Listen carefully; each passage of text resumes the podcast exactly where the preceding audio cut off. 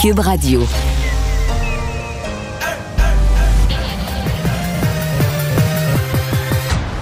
Mario Dumont. Organiser, préparer, informer. Les vrais enjeux, les vraies questions. Mario Dumont. Les affaires publiques n'ont plus de secret pour lui. Cube, Cube Radio. Bonjour tout le monde et bienvenue à l'émission euh, lendemain d'élection euh, complémentaire dans Marie-Victorin. Vous pouvez trouver qu'on les suranalyse. Mais qu'est-ce que vous voulez? euh, si on est pour analyser quelque chose, c'est. Il n'y a pas eu d'élection complémentaire depuis 2019. D'habitude, il y en a 3-4 par année, des démissions de députés, il y en a tout le temps. Là, c'est pas le cas dans ce mandat-ci. Demandez-moi pas pourquoi. Il n'y en a pas eu depuis 2019. C'est la seule. La prochaine fois que les gens vont voter, ça va être l'élection générale. Fait qu'on a une partielle puis après ça, on va avoir des sondages. Fait que si on est pour analyser une seule chose où des, des gens, des Québécois, des êtres humains ont vraiment voté, euh, c'est celle-là. On va vous parler aussi durant l'émission euh, de cette euh, fusillade qui a eu lieu ce matin dans le métro de New York, euh, de la ville de Mariano, de Mariopolis, là, qui, euh, Mariupol, pardon, qui est vraiment sur le bord de tomber, de tomber aux mains de, de l'armée russe. Alors voilà. Mais tout de suite, je vais aller rejoindre l'équipe de 100% Nouvelles et Raymond Filion. Il est 15h30, on est avec Mario Dumont comme à tous les jours à cette heure-ci. Bonjour Mario. Bonjour. On va commencer évidemment en parlant de ces événements là, à New York. Là. En dernière heure, il y a la police qui vient d'émettre, nous dit-on, une alerte mondiale. On cherche un véhicule immatriculé en Arizona, un véhicule euh, U-Haul. On a le, le numéro de plaque AL 31 408. Euh, moi, ce qui m'étonne, je ne sais pas pour toi, Mario, mais on parlait à Richard Latendresse, qui est sur place à Brooklyn, quelques heures à peine après cette attaque dans une station de métro, dans un wagon de métro à Brooklyn. On voit déjà un, sem- un semblant de retour à la normale. Est-ce que c'est pas étonnant? hein? Ouais, euh, la ville de New York a quand même cette réputation-là. Souvenons-nous même du 11 septembre. Je dis pas qu'on était de retour à la normale à la fin de la journée. C'était une, une tragédie, mais la volonté de retourner à la normale, l'énergie de, de dire faut reprendre le travail, elle était là. C'était une des fiertés de New York, là, une ville résiliente. On passe à travers l'épreuve, on se remet au boulot, on se remet aux affaires régulières. Alors, euh, dans ce cas-ci, évidemment, ça n'a pas rien à voir avec l'ampleur de ce qu'il y avait le 11 septembre. Donc, ça s'est passé dans un euh, dans une, euh, une station du métro. Donc, je, je sens que c'est un peu ce qu'on veut ce qu'on veut créer. Il reste que Ou est-ce que c'est parce qu'on a l'habitude des fusillades aux États-Unis? Il y en a tellement, là, des centaines chaque année. Ouais, il y a aussi ça, mais celle-là est quand même particulière. Par contre, euh, autour de, je sais pas, mais dans le périmètre autour de la station de métro, il y a sûrement une nervosité. Tu as quand même un individu en cavale euh, qui vient de poser ce matin ce geste-là. là. Qu'est-ce qu'il pourrait faire d'autre? Euh, euh, donc, il- à mon avis, il reste... pour les gens qui sont dans ces, ces alentours-là, il reste une, nervosité. Euh, ce matin, je sais pas à cette heure-ci, mais je sais que pendant une longue période, les, les écoles, les garderies, tout était en confinement là, pour protéger, garder tout le monde à l'intérieur, protéger tout le monde. Alors, on va continuer de suivre ça, évidemment. Mario, revenons sur la partielle d'hier dans Marie-Victorin. Je pense que tout le monde s'entend pour dire que c'est un coup dur pour le Parti québécois.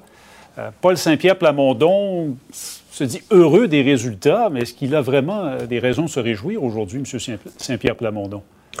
Non, je pense qu'il en met un peu trop d'ailleurs. C'est correct de dire qu'il est fier de son travail. Il, il sait pas. Ce serait malhonnête de dire qu'il s'est rien passé pour le PQ. C'est un parti qui a connu beaucoup de difficultés. Et dans cette campagne-là, euh, d'abord, le, chef a annoncé on veut gagner Marie-Victorin.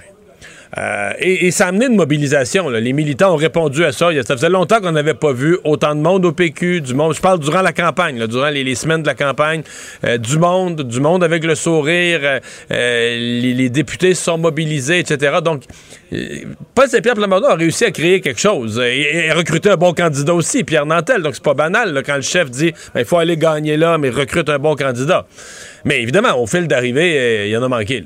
Il a manqué des votes et euh, le PQ a perdu ce qui était un château fort, ce qui a gagné, écoute, ce qui a gagné toujours dans son histoire, sauf une, élection partielle en 1984. À part cette, exception, le, PQ a jamais perdu le comté, a toujours gagné euh, Marie-Victorin, tout le temps, depuis que le comté a été créé formellement. Donc, euh, tu peux pas dire qu'il est heureux, là. C'est c'est une claque. euh, Et d'autant plus que La question qui devient délicate. Je sais que lui, M. Saint-Pierre Plamondon, dit Ouais, mais à l'élection générale, là, dans, une, dans un contexte où ce serait pas une partielle, où le gouvernement pourrait pas mettre toutes ses ressources, tous ses ministres dans le même comté, on pourrait leur gagner. C'est pas faux. C'est pas exclu qu'ils puissent leur gagner. Mais pour l'heure, tu sais, euh, c'est que tu dis OK, si Pierre Nantel, connu, apprécié à Longueuil, est pas capable de gagner Marie-Victorin, un château fort du PQ, euh, qui peut gagner où pour le PQ? Ouais. Et ça fait en sorte aussi, cette défaite dans Marie-Victorin pour le Parti québécois, Mario, ça fait en sorte qu'ils n'ont plus de députés dans la grande région de Montréal. Ouais, reste Véronique Yvon à Joliette. C'est que si on compte, si on veut être généreux avec le grand, grand, grand Montréal, on pourrait intégrer Mme Madame Yvon, qui, elle, n'a pas encore confirmé son retour pour la prochaine élection. Donc, euh, c'est certain que pour le PQ, il y a ce danger de devenir un parti régional euh, strictement limité dans, dans, dans l'Est du Québec. Encore que il faut les regagner, ces circonscriptions-là.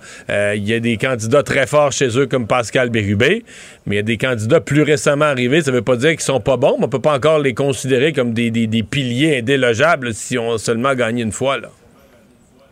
Pour les libéraux euh, de Mme Anglade, c'est vraiment toute une dégelée. Oui, oui, oui. C'est une, une, catastrophe. Mais dans le cas des libéraux, en fait, je trouve que dans le cas des libéraux, ça soulève des questions encore plus fondamentales. Parce que le PQ a atteint son objectif de mobiliser du monde, euh, a perdu le château fort, il a manqué 4% mais tu sais, il, pas, pas, comme si les votes se sont évaporés, leur monde était là. D'ailleurs, il y avait eu 30% à la dernière élection, il y a eu encore 30% C'est la CAQ qui a monté depuis. Mais dans le cas des libéraux, c'est que c'est une liquéfaction du vote. Il n'y en a plus. Là. Tu avais un petit bloc de vote qui te restait, puis là, plus rien. Euh, dans ce comté-là, par exemple, dans Marie-Victorin, c'est un comté francophone, mais il y a quand même 11,5 à 12% de non-francophones, d'anglophones et allophones. Ça, on se dit, ben, généralement, c'est une base pour le Parti libéral.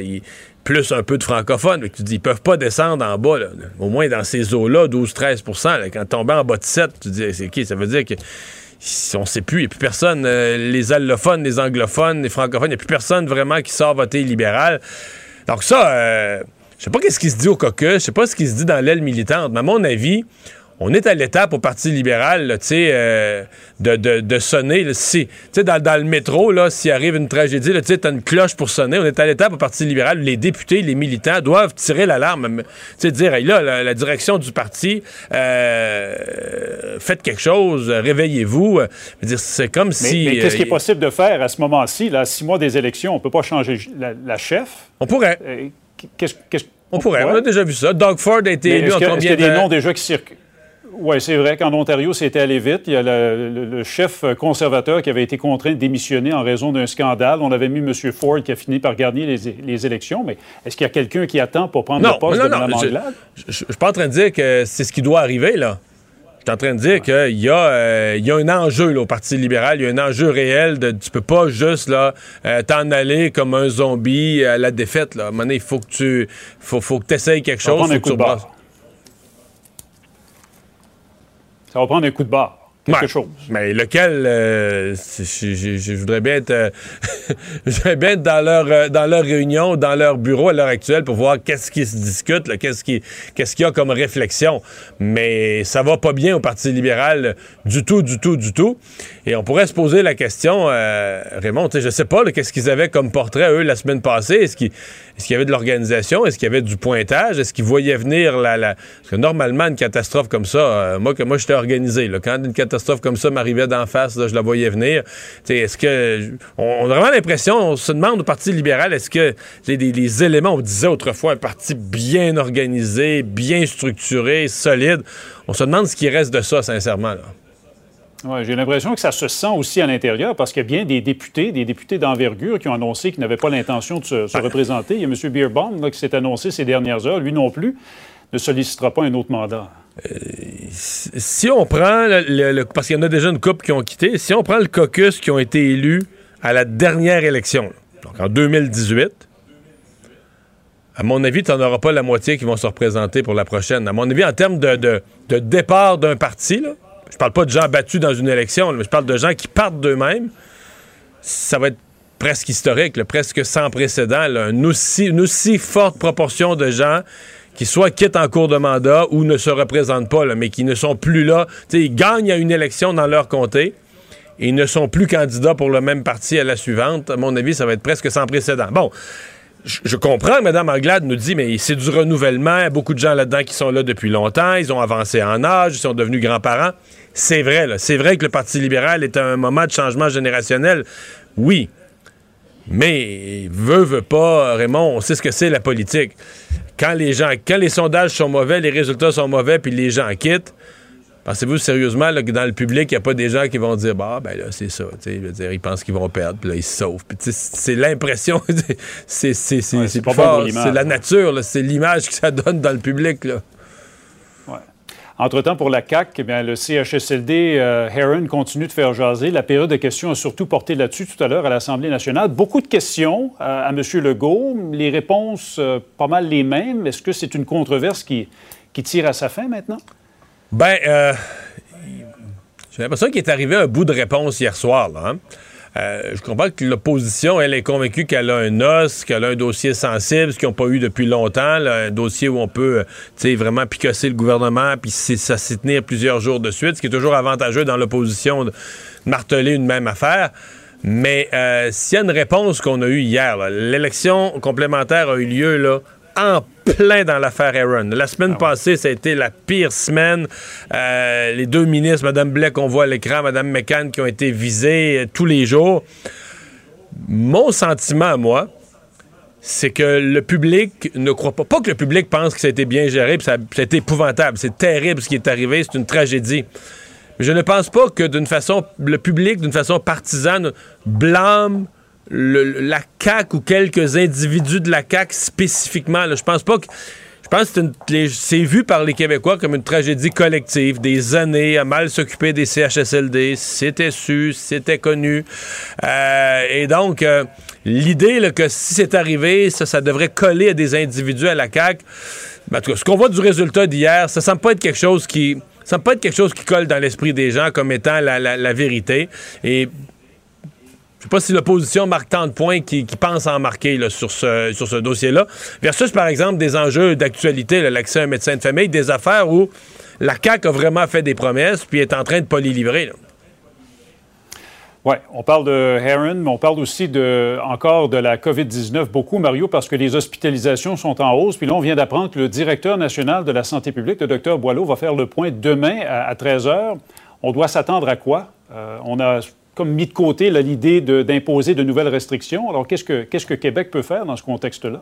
Ben, je pense que c'est dû qu'ils fassent le point. Sincèrement, Raymond, moi, ce matin, euh, c'est moi qui les annonce dans l'émission à 11 h, les chiffres. Euh, j'ai fait le saut. Tu sais, les hospitalisations, ça va augmenter durant le week-end. Ça a augmenté pas mal hier. 145 aujourd'hui. Bon, il faut, voir sur, euh, au moment où, probablement à cette heure-ci, le docteur Boileau a déjà une idée de quoi ça va avoir l'air demain. Eux, ils reçoivent les chiffres progressivement.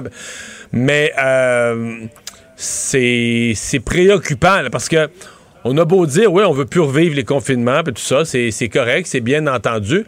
Reste que euh, il y a une chose qu'on peut pas empêcher. Quand il y a trop de patients COVID dans les hôpitaux, euh, on rentre en mode délestage. C'est pas compliqué. Les lits COVID, les lits sont occupés. Euh, on ne peut pas utiliser ces lits-là pour hospitaliser des patients qui, auraient subi une chirurgie dans les, les, dernières heures. Donc, on annule quand le lit n'est plus ou quand les lits ne sont plus disponibles on appelle les gens, on annule les chirurgies. On l'a vécu beaucoup depuis le début de la pandémie.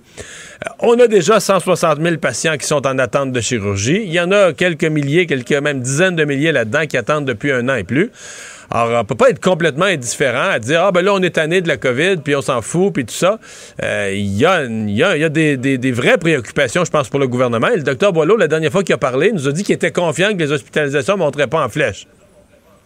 On est rendu à près de 2000 ben, hospitalisations au Québec, aux dernières nouvelles. Alors, ben, ça va pas très bien.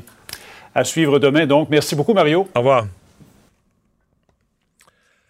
Alors, c'est Alexandre Dubé qui est là. Bonjour, Alexandre. Salut, Mario.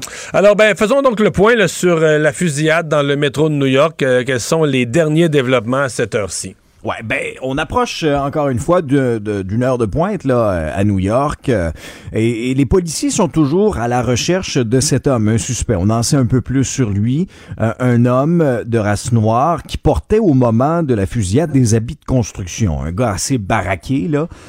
refaisons un peu le fil des événements, Mario, parce que aux alentours de 8h24 ce matin, dans le métro de New York, sur une ligne entre Brooklyn et Manhattan, cet homme-là portant un masque, à un moment donné, activé un engin fumigène. Alors là, tu comprends que la panique commence à l'intérieur du métro, euh, se met à ouvrir le feu sur des gens et tout indique que son arme se serait enrayée. Donc le bilan aurait pu être encore plus lourd que ce qu'on a actuellement.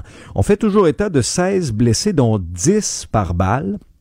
Sur les 10, il y en a 5 qui ont été blessés plus gravement, mais euh, on nous dit qu'ils seraient hors de danger de mort, selon le plus récent bilan de ce côté-là. On a écarté la piste de l'acte terroriste, mais on connaît pas les motivations du suspect dans cette histoire-là. Et ce soir, ben, on a renforcé la sécurité dans le métro. Et au cours des dernières minutes, puis Raymond faisait allusion, il y a eu cette alerte de recherche pour un véhicule U-Haul immatriculé en Arizona qui serait possiblement relié d'une façon ou d'une autre à la fusillade qui est arrivée. Un Donc peu les autorités matin ont lancé un avis de recherche sur le, le camion U-Haul, mais sans donner de sans donner le dé- les détails du lien qu'il y a avec le suspect. là. Exact, ouais. Pour l'instant, on ne connaît pas la connexion. Est-ce que ça a été, par exemple, je sais pas, moi, un véhicule de fuite? Euh, mais ça reste quand même troublant ce qui est arrivé là ce matin, euh, en pleine heure de pointe, dans le métro, alors que tout le monde se rend travailler. Puis là, ben, on a vu, euh, tu les as vus comme moi, ben, on était tous les deux en ondes ce matin lorsque c'est euh, lorsque c'est arrivé. Euh, les, les vidéos circulaient aussi sur les réseaux sociaux, là, des images très, très, très graphiques. Là. Euh, ce, ce- cet acte-là reste troublant, mais ça euh, encore plus grave.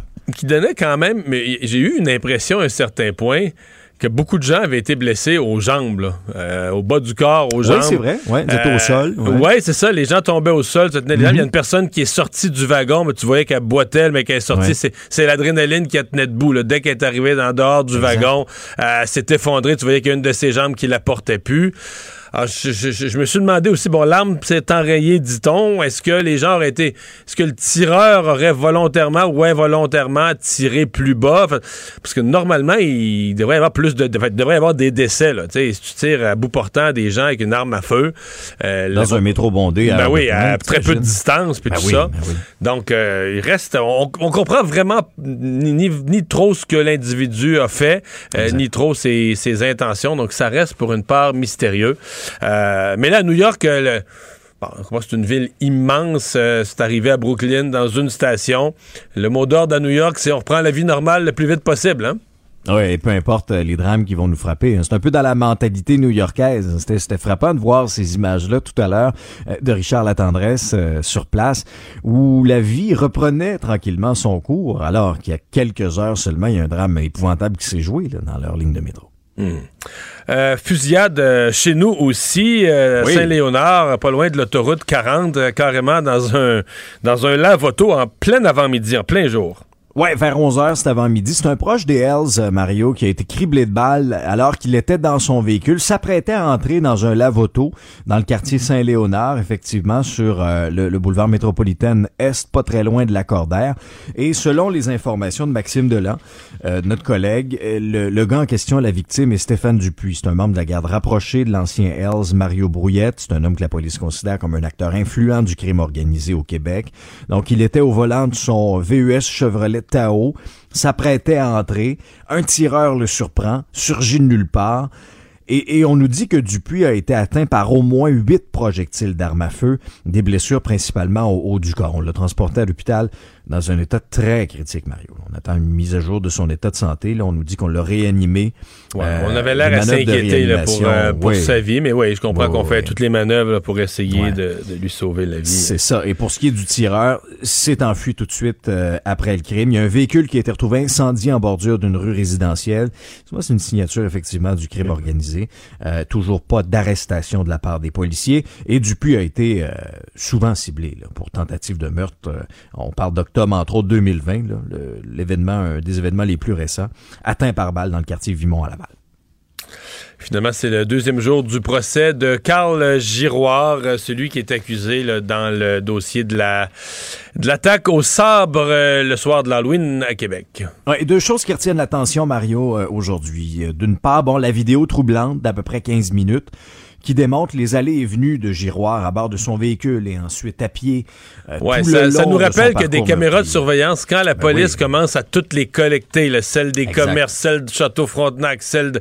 Il y en a des caméras de surveillance dans, dans une zone urbaine. Là. Ben oui, je comprends. Puis surtout, le Vieux-Québec, avec tous les hôtels, tous les commerces, les restaurants. Donc, c'est un patrouilleur de la police de Québec, Vincent Giguère, qui a eu la, la lourde tâche le lendemain du drame de, de, recueillir toutes les images disponibles et ensuite, bon, on a mis ça bout à bout. Euh, je t'épargne les détails graphiques, là, mais effectivement, on voit... Mais on voit plusieurs des, des agressions elles-mêmes. Oui, oui, oui, oui. Notamment une des premières, là, alors qu'il a blessé euh, Rémi Bélanger, là, qui a été blessé par Giroir, pas très ça, loin c'est le musicien, si je ne m'abuse, hein? C'est ça, oui, sauf erreur, oui, ouais. c'est ça. Et ensuite, bon, il poursuit sa route, traverse ensuite une partie du séminaire. Euh, mais lui, bon, c'est un peu euh, le premier qui a été agressé. J'ai pas vu les images, mais j'ai lu les descriptifs. On dit que c'est un miraculé. Là. Il a été attaqué, oui. il a réussi après quelques coups à se sauver, s'est caché dans une fontaine. Finalement, Giroir l'a oublié, puis est parti après quelqu'un d'autre, puis...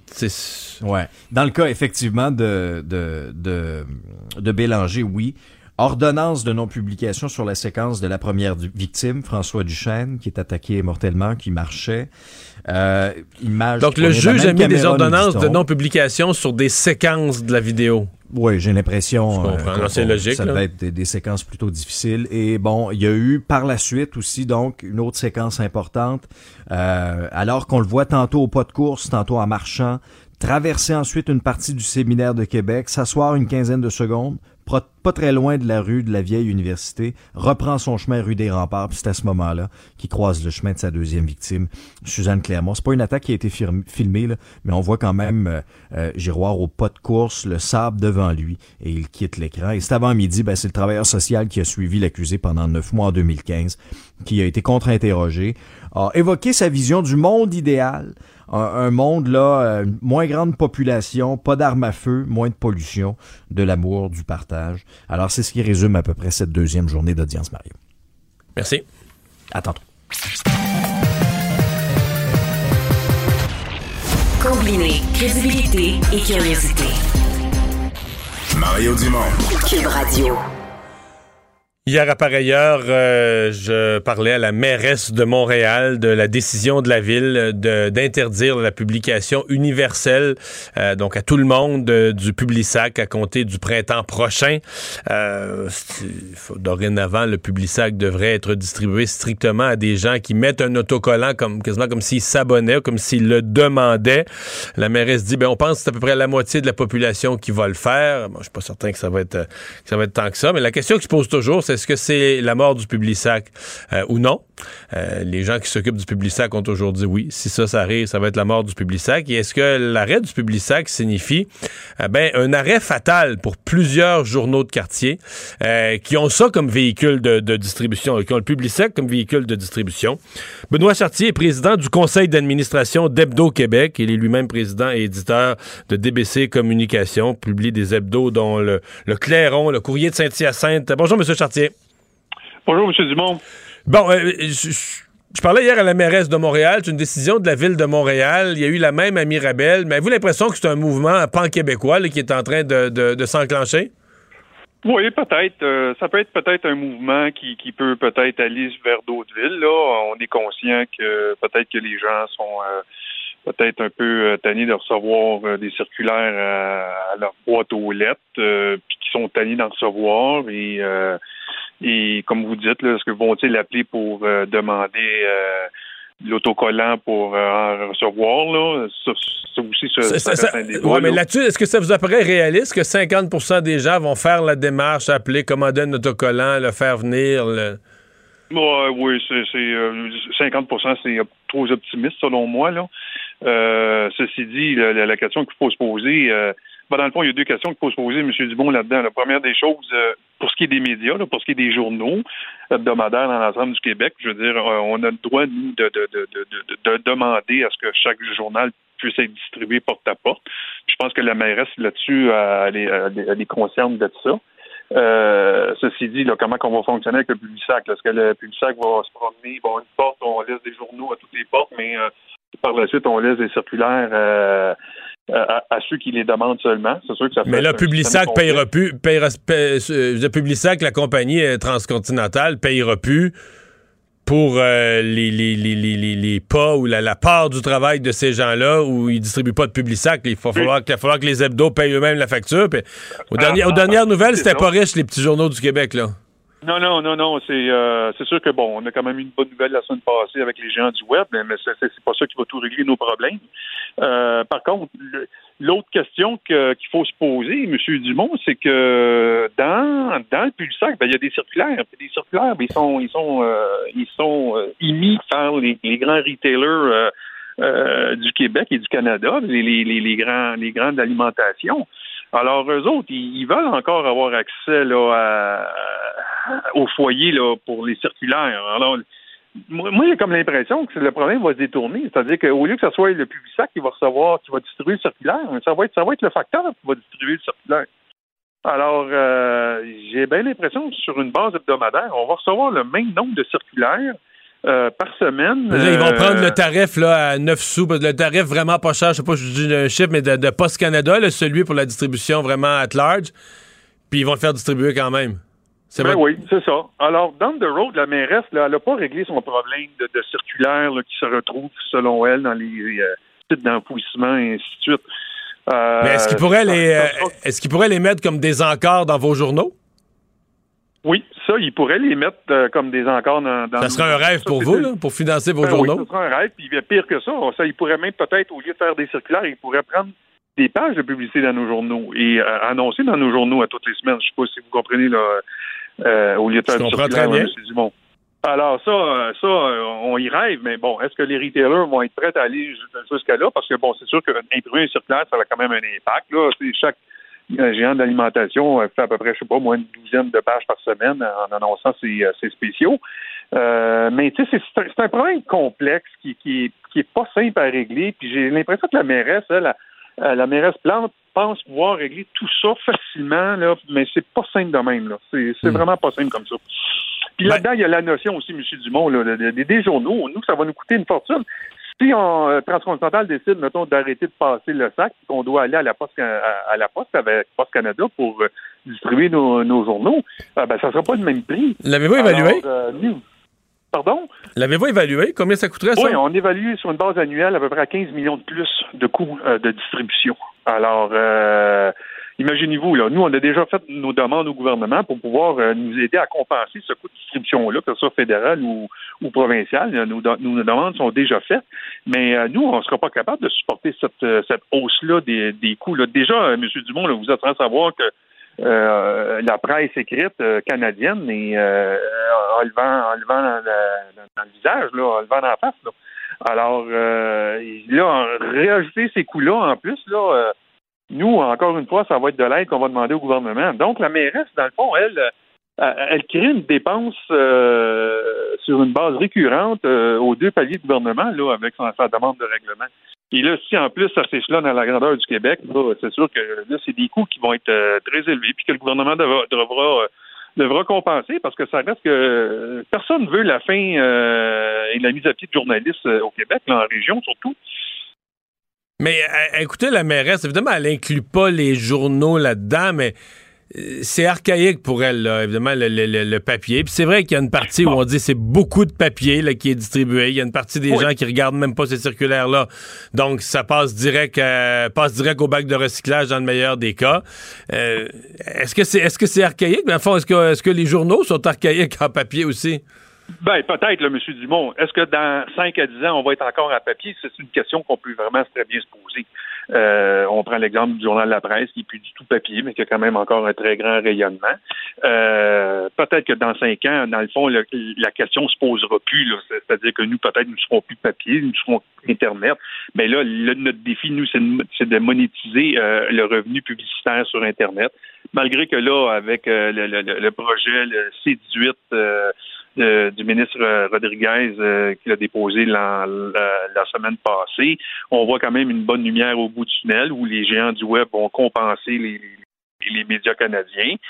Mais c'est oui, c'est peut-être un. Est-ce je vous dis pas que demain matin, l'an prochain, il va encore avoir des journaux papier l'an prochain, puis dans deux ans, mais ça, c'est sûr que d'ici un avenir, euh, moi je dirais moyen terme, euh, on sera pas tout numérisé à, un moment donné. Mmh. Euh, là, vous, vous, comment je dirais la question, vous demandez quoi, vous espérez quoi? la décision semble prise à, Montréal, ça risque de partir un, mouvement dans les municipalités. C'est quoi pour la prochaine étape pour votre association de, journaux?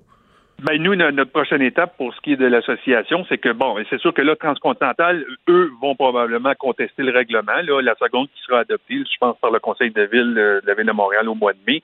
Euh, ce que j'entends, c'est que TC euh, va contester le, le, règlement comme il l'a contesté euh, euh, Admirabel, euh, où présentement le juge est en délibéré sur la contestation de TC Admirabel. Par la suite, pour nous, pour ce qui est de l'association, là, s'il y a une déferlante qui, court à travers le Québec en lien avec le fait que le Publisac sera interdit, la distribution sera interdite, ben nous, c'est sûr que là, si nos coûts explosent de distribution, on n'aura pas le choix de, de se retourner vers un réseau de distribution peut-être euh, qui est existant aujourd'hui, pas peut-être, mais qui est existant aujourd'hui, qui est Post Canada. Puis là, ben là, nous, on va, on va demander de l'aide pour compenser la différence. Euh, ce que la mairesse donne aussi euh, présentement à l'éditeur Métro Média, qui, qui publie tous les journaux hebdomadaires sur l'île de Montréal. Elle a annoncé hier qu'elle va pouvoir compenser la différence entre le coût par la poste et le coût que l'éditeur payait avec le Publisac. Donc, euh, là, si la Ville de Montréal accepte, est-ce que chaque ado devra demander de l'aide à chaque ville ou c'est le gouvernement du Québec qui devra euh, euh, nous venir en aide? ça, c'est l'avenir le dira. À suivre. Monsieur Chartier, merci. OK, on se revoit au plaisir.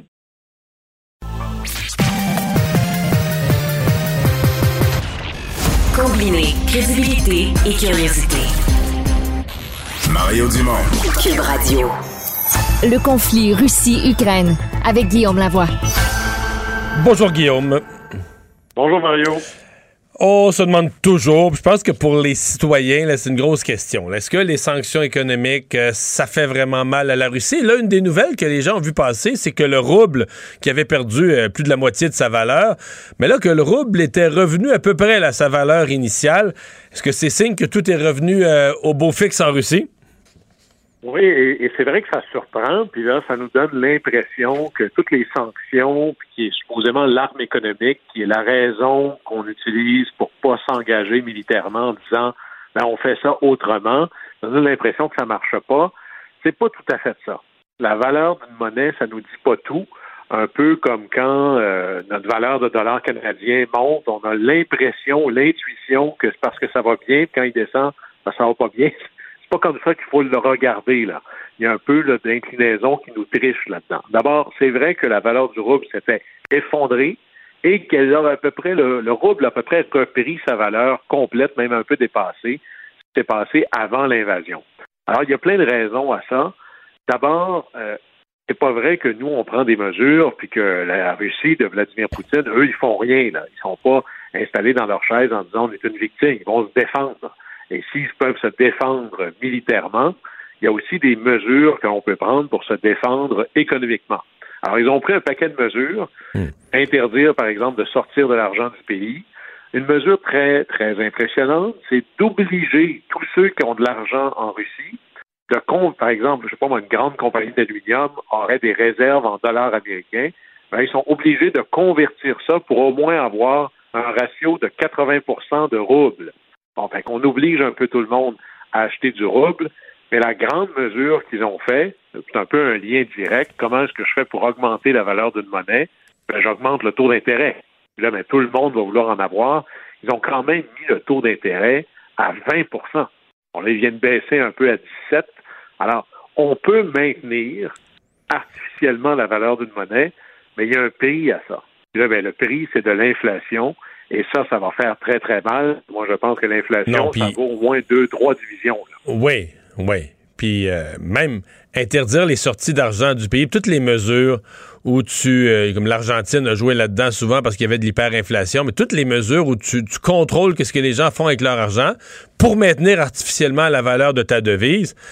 Ben, il faut voir que ces mesures-là, tu t'embarques dans un bordel parce que la journée que tu les enlèves, les gens qui aiment être libres un peu puis qui ont peur de leur argent, la journée que tu enlèves ces mesures-là, Ils sortent leur argent et disent Aide-toi, mon baptême, là, tu me coinceras pas deux fois. Fait que, tu sais, c'est pas facile à enlever ces mesures-là, parce que le jour que tu les enlèves, les gens ont le premier réflexe, c'est de dire, je me ferai plus jamais prendre, je sors mon argent de ce pays euh, pourri-là. Euh, donc, tu sais, tu t'embarques dans une série de mesures pour revenir une économie prospère, euh, tu sais, c'est, la, la, côte va être à pic, là. Absolument. Puis le, le, capital, l'argent, c'est peureux de nature. Ben. Alors, il n'y a rien de plus euh, peureux que de l'argent. Et l'argent, ça recherche pas nécessairement le meilleur rendement, ça recherche la plus grande prévisibilité. Et là, quand tu as un décideur qui peut demain matin changer toutes les règles bancaires, ben, ça fait dire à tout le monde, euh, moi, je suis pas sûr que je vais aller investir là. Puis effectivement, la minute que la porte s'en trouve, moi, je suis parti, j'essaie de m'en aller. Et, d'ailleurs, il commence à avoir, c'est un peu comme quelqu'un qui voudrait dire ma maison, elle est très belle, puis qui a juste repeinturé la porte en avant. Ça change que rien que le reste de la maison est en train de s'effondrer. Alors, la valeur du rouble, c'est plutôt une mesure qui nous dit oui, la Russie a fait plein de choses pour maintenir ça dans la vitrine, en montrant que ça allait bien, mais il a fallu qu'il vide le reste de la maison pour faire ça. Et d'ailleurs, une des mesures, les, sanctions s'additionnent, puis là, ça commence à apparaître on avait dit, bon, mais la Russie, ils, ont des dettes, comme n'importe quel pays, qui renouvelle sa dette et autres, et pouvaient piger dans leur... Les dettes sont en dollars américains, et la Russie, les États-Unis et d'autres avaient dit, vous pouvez pas toucher à vos dollars américains dans les comptes en banque à l'étranger, à moins que ce soit pour payer vos dettes, hein, parce que vous les payez probablement des banques américaines et autres. Et jusqu'à maintenant, c'est ce qu'ils faisaient. Et là, récemment, Joe Biden a changé ces règles-là en disant c'est bien de valeur, mais les dollars américains qui traînent dans les comptes de la Russie à l'étranger, vous ne pouvez plus y toucher. Alors, si vous voulez pouvoir rembourser vos dettes, il va falloir que vous pigiez dans vos propres réserves ou que vous vendiez du rouble, ce qui fait baisser la valeur de l'argent, pour rembourser. Et là, ben, il est arrivé un paiement, la Russie n'a pas été capable de payer. Et là, Standard Poor's vient de dire, ben, euh, ça va avoir un impact sur la cote de crédit de la Russie. Là. Vous avez quelqu'un qui fait défaut sur un de ses paiements. Ils ont 30 jours pour essayer de corriger la situation. Mais la prochaine fois que la Russie va vouloir emprunter sur les marchés pour faire rouler l'économie, les dépenses gouvernementales, c'est un peu toujours comme ça qu'on fait, mais ça va être beaucoup plus dur. Et là, on commence à être sur du temps emprunté, là, sans faux jeu de mots. Alors, ça marche, les sanctions, et je pense que ça fonctionne encore là si on est capable d'augmenter toujours. Et qu'est-ce qu'on pourrait faire de plus? Ben, peut-être trois choses. Un, il y a encore des banques russes qui peuvent transiger. On en a arrêté certaines, celles qui étaient le plus proches du régime. Là. On dit, OK, toutes les banques russes, vous n'avez plus le droit de transiger sur aucun marché. Ce serait une mesure très, très dure, qui aurait des impacts, mais c'est ça qu'on veut. On veut aussi fermer, et ça, ça a commencé, fermer les ports. Les ports maritimes. Hein. vous savez que les bateaux, la capacité de faire le commerce et les globules rouges dans le vaisseau sanguin de l'économie mondiale, à partir du moment où tu fermes les ports, tu es en train de causer un anévrisme quelque part. Là on ferme les ports européens à tous les navires russes et tous les autres ports des gens qui veulent faire partie de la coalition. Mais les navires, vous avez vu ça peut-être dans certains films, tu changes le drapeau, puis là, le navire est plus russe, il est grec, il est euh, du Panama, des îles Maldives, quelques autres. Alors, c'est pas seulement de bannir les navires, mais de bannir les marchandises. Donc, de déclarer inéligible toute marchandise qui irait vers la Russie ou qui sortirait de Russie et l'ultime mesure, puis là on revient à une recette de la Première Guerre mondiale, ce serait le blocus maritime. C'est-à-dire on prend des navires de guerre, on les envoie en mer et on bloque littéralement la capacité de la Russie de sortir des navires ou de les entrer. C'est pas seulement des navires russes, mais par exemple, si la et c'est là que ça deviendrait très, très délicat. Si l'Inde veut envoyer un bateau pour aller chercher des choses en Russie. Tu menaces de, le, couler, tu menaces de le couler s'il rebrousse pas chemin. Là. Et là, c'est un peu comme euh, à l'époque où, euh, sous Kennedy, on avait fait, il appelait ça pas le blocus, mais la quarantaine autour de Cuba dans la crise des missiles. C'est est-ce que l'autre bateau va arrêter? Est-ce que l'Inde va arriver avec aussi des bateaux militaires? Mais c'est pas la marine ou la navy indienne qui serait l'inquiétude, c'est la chinoise. Et là, est-ce qu'on ça, ça amènerait un nouveau, je dirais, un, quelque chose de beaucoup plus complexe. Mais on pourrait bloquer, par exemple, l'accès à la Méditerranée, permet de se rendre jusqu'à la mer d'Azov dans le sud de l'Ukraine ou encore la mer Baltique par le nord. Et là, il resterait à tout le moins les ports vers l'ouest, vers l'est, vers la Chine, mais on bloque toute la route vers l'ouest. Et là, ben, ça, c'est une raison de déployer une force navale. C'est à ça que ça sert. Alors ça, ça pourrait être dans les dans les mesures. Mais on peut pas parler des sanctions économiques sans parler, euh, bon, puis nous, l'Amérique du Nord, ça nous touche essentiellement plus, là, mais l'Europe, euh, les importations d'hydrocarbures, gaz, euh, pétrole, même dans certains, dans certains pays du charbon, c'est quand même la grosse entrée de fonds qui aide à financer la guerre. Absolument, puis je reviens à cette image empruntée à Mitt Romney. La Russie, c'est une station-service avec des missiles nucléaires. C'est ça qu'ils vendent vraiment. C'est avec ça qu'ils font leur argent. Et là-dessus, mais à culpa, les vieux chiffres que j'avais, qui n'étaient pas mauvais, mais qui n'étaient pas complets, c'était que l'Europe donnait 675 millions de dollars par semaine à la Russie. Et c'est énorme, c'est gigantesque. Mais c'est même pas tout. C'était une partie du gaz naturel. Et la situation suivante vient imaginer le commissaire, comme le ministre des Affaires étrangères de l'Union européenne, qui disait à ceux qui trouvent qu'on a quand même l'Union européenne, on a donné un milliard d'aide à l'Ukraine, quand même, euh, pardon, un milliard d'euros à l'Ukraine. C'est énorme, là. C'est beaucoup. Il dit, vous pensez que c'est beaucoup? Depuis que le conflit est commencé, l'Union européenne, ça c'est l'Allemagne, la France, tous les pays de l'Union européenne, les 27, donnent à la Russie de Vladimir Poutine un milliard d'euros à tous les jours. En achat de quoi? De pétrole, gaz naturel? Pétrole, gaz naturel, charbon, entre autres. Puis après ça, on peut rajouter de l'engrais, des céréales. Alors, vous voyez que il n'y a même pas mesure, là. Un milliard à l'Ukraine pendant un mois ou à peu près. Pendant ce temps-là, 30 milliards à la Russie. Alors, la vraie conversation, c'est là où ça commence à déchirer aux coutures, c'est est-ce que l'Union européenne est prête à cesser d'acheter ce qu'elle a besoin pour faire tourner son économie, à tout le moins de la Russie. Et c'est là où ça devient une coalition extraordinairement difficile, mais c'est la seule étape supplémentaire qui compte vraiment, ce serait celle-là. Guillaume, merci beaucoup. À demain. Au revoir. Mario Dumont. Il analyse l'actualité et sépare les faits des rumeurs. Il n'a qu'une seule parole, celle que vous entendez. Cube Radio. Chronique internationale avec euh, Normand Lester le mardi. Bonjour Normand. Bonjour. Un mot sur les présidentielles euh, françaises. Euh, t'as l'impression que le déclin de la gauche en France s'est accéléré avec les résultats de dimanche? Ben, la gauche traditionnelle, c'est-à-dire celle représentée par le Parti socialiste et le Parti communiste. Ben, ça, c'est liquéfié, mon cher. oui, c'est complètement, c'est incroyable. La, comment ils ont été lessivés par, euh, par cette élection-là. Hein, le, le, Parti socialiste a été euh, littéralement détruit. Maintenant, c'est Jean-Luc Mélenchon là, qui, qui va être le, le principal et la son, son parti, la République insoumise, ça va devenir de Mais, mais Normand, François Hollande, là, était président socialiste jusqu'en quoi? Jusqu'en 2016, 2017, 2017? Oui, oui, c'est ça. Puis il a gagné une victoire extraordinaire en 2012. Mais. Euh, euh, non, mais tu sais, de, partir du pouvoir, puis aujourd'hui, être le parti, écoute, ils ont eu même pas 2% du vote. Ouais, non, c'est vraiment. Vraiment euh, humiliant pour tous ceux qui sont euh, liés à ce parti-là.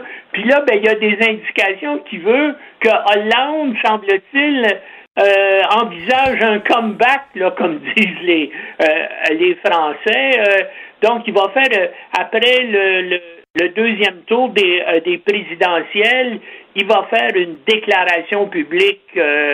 donc, ça, je pense que moi, il y a peut-être l'intention d'essayer de reprendre le parti, mais c'est un, un, un, parti qui est, euh, qui est fini, d'après moi, euh, euh, à jamais, comme d'ailleurs le Parti communiste sont, ce sont des idées du siècle passé.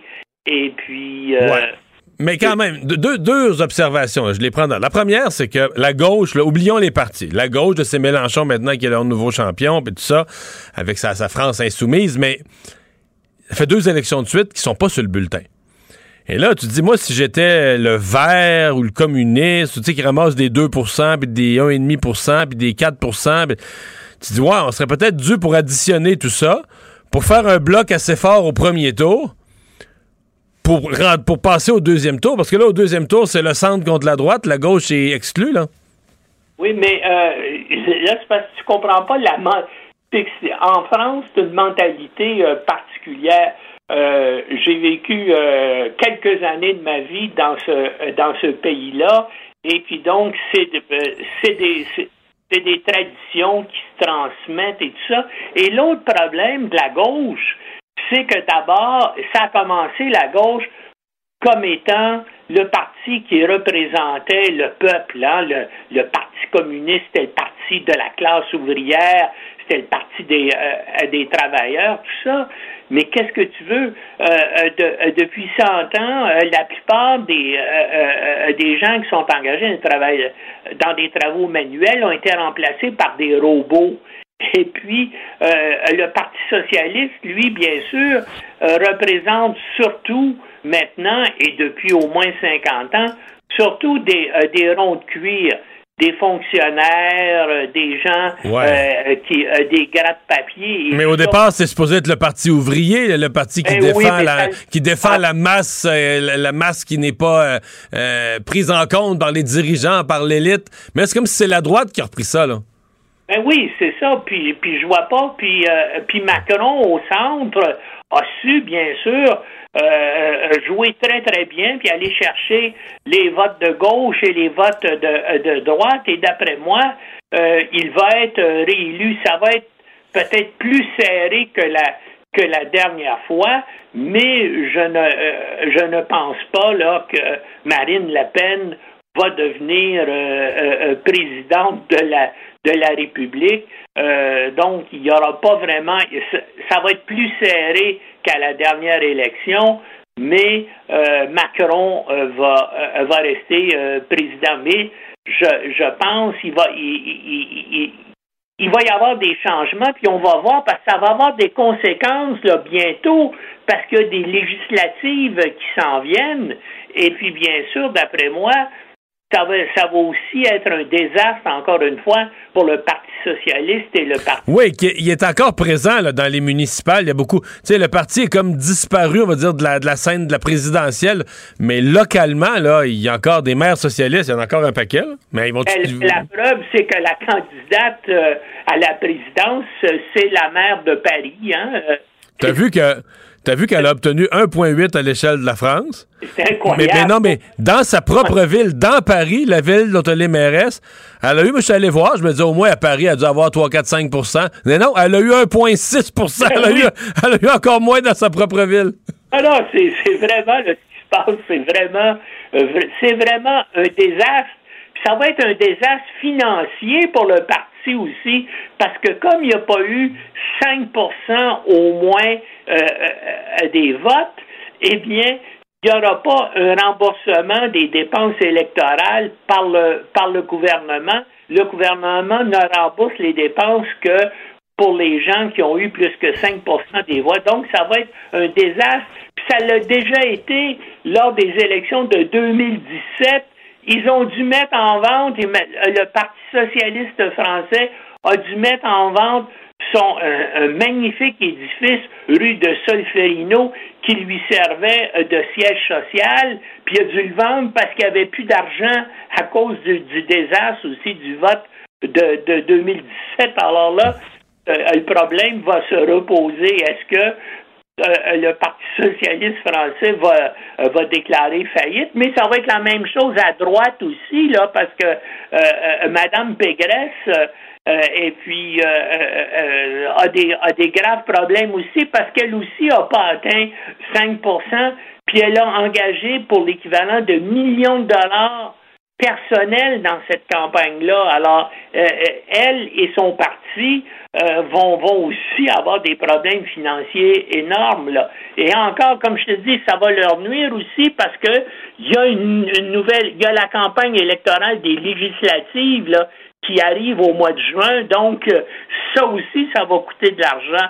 Et là, il y a beaucoup de gens qui vont dire aussi pour ces deux partis-là, est-ce qu'on se présente pour eux avec les résultats qu'ils viennent d'avoir au présidentiel? Est-ce qu'on a des chances? Donc, il va y avoir beaucoup de gens qui vont peut-être... Euh, ouais, hésiter, là. Hein? Y, repenser deux fois, exactement. hey, merci beaucoup, Normand. À la semaine prochaine. Combiner crédibilité et curiosité. Mario Dumont. Cube Radio.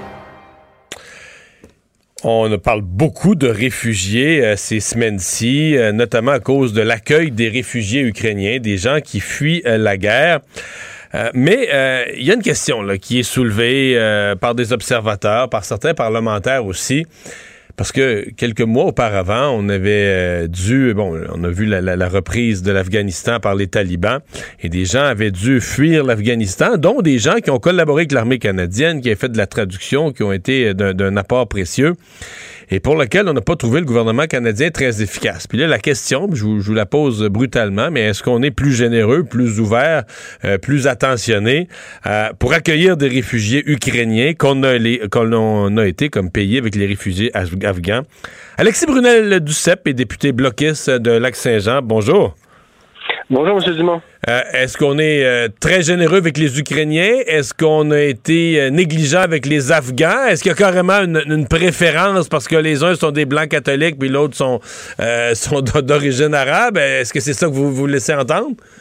Non, non, mais de prime abord, premièrement, je pense qu'on se doit d'être généreux envers les Ukrainiens.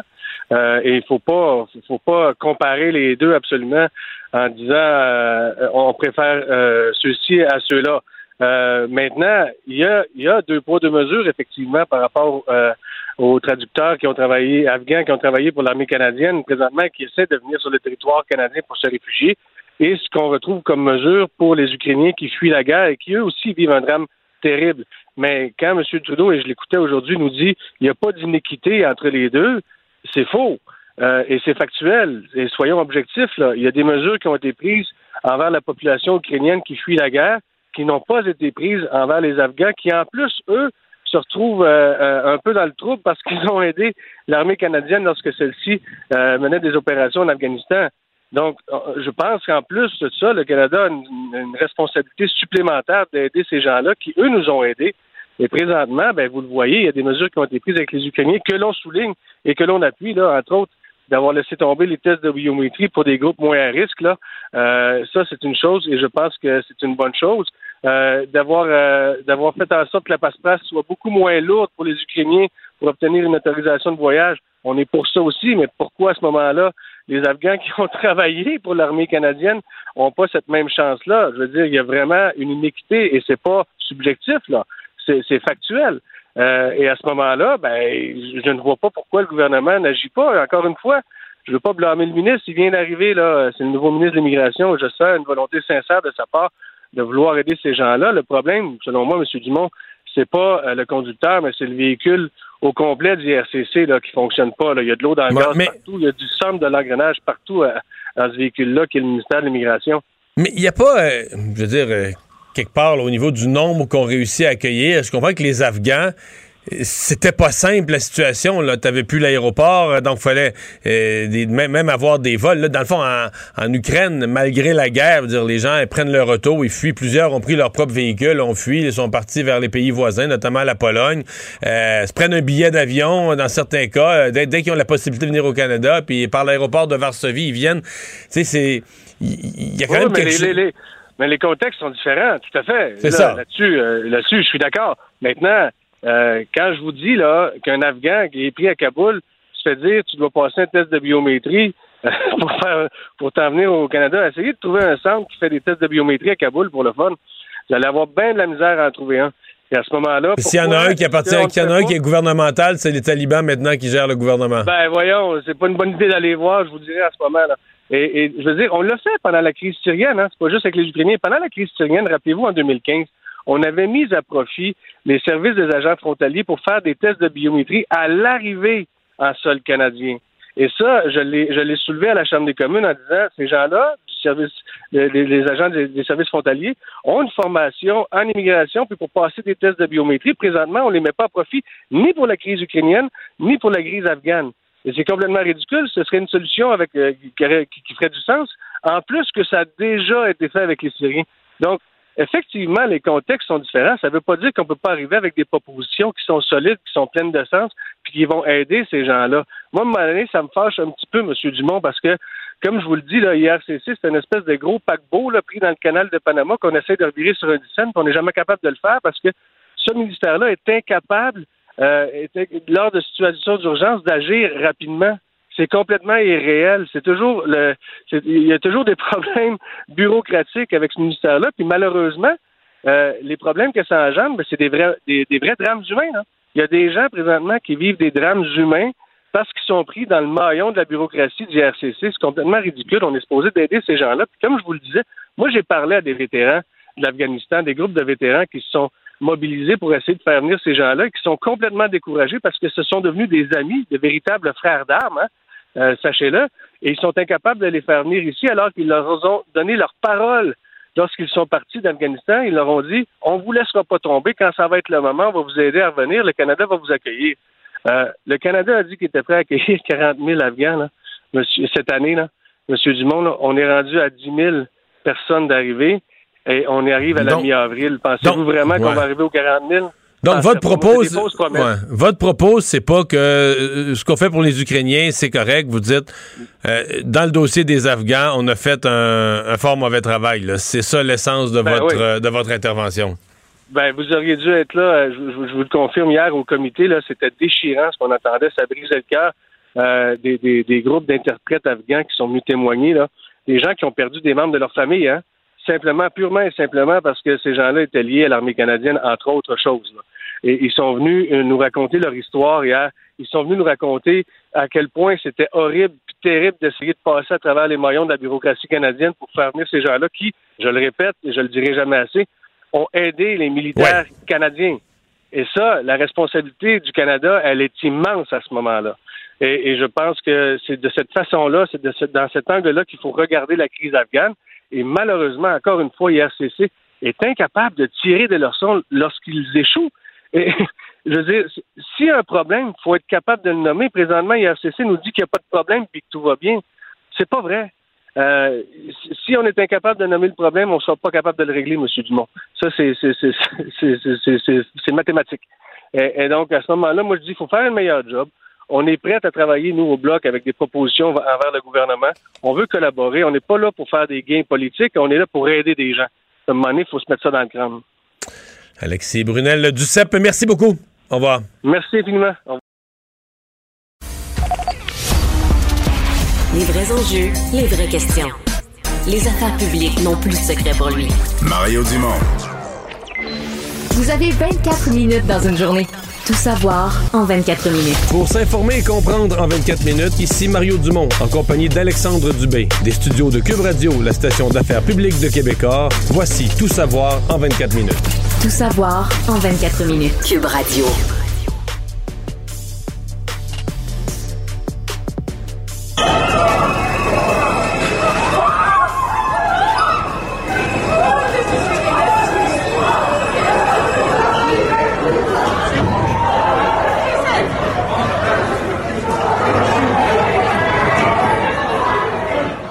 Alors, c'était ce matin dans le métro de New York qui était environ 8h24 minutes euh, dans la ligne entre Brooklyn et Manhattan lorsqu'un tireur a d'abord déclenché une grenade fumigène, a ouvert le feu. Le bilan quand même est lourd, le 16 blessés, dont 10 par balle et 5 qui sont toujours euh, à l'hôpital avec des blessures graves. On rejoint tout de suite Mario en direct de New York, le correspondant de TVA Nouvelle à la Maison Blanche, Richard Latendresse. Euh, donc, Richard, racontez-nous un peu là les, les derniers développements là. Ben, les derniers développements, ce qui est intéressant, Alexandre et Mario, là, premièrement, moi, je suis tout à côté de la station où est survenu cet incident-là à 8h30 ce matin. En pleine heure de pointe, on imagine la, panique que ça a créé, tout ça. Les, sons qu'on a fait entendre plus tôt euh, traduisaient bien ce euh, euh, ce qu'on pouvait vivre dans le métro à ce moment-là. Ici, tout autour, il y a une très forte présence policière, mais les gens ont recommencé à vivre à la normale, se promènent d'un côté comme de l'autre, parce que ce qui est particulier comme situation avec cette grenade fumigène avec ses tirs dans le métro, c'est que le suspect est toujours au large.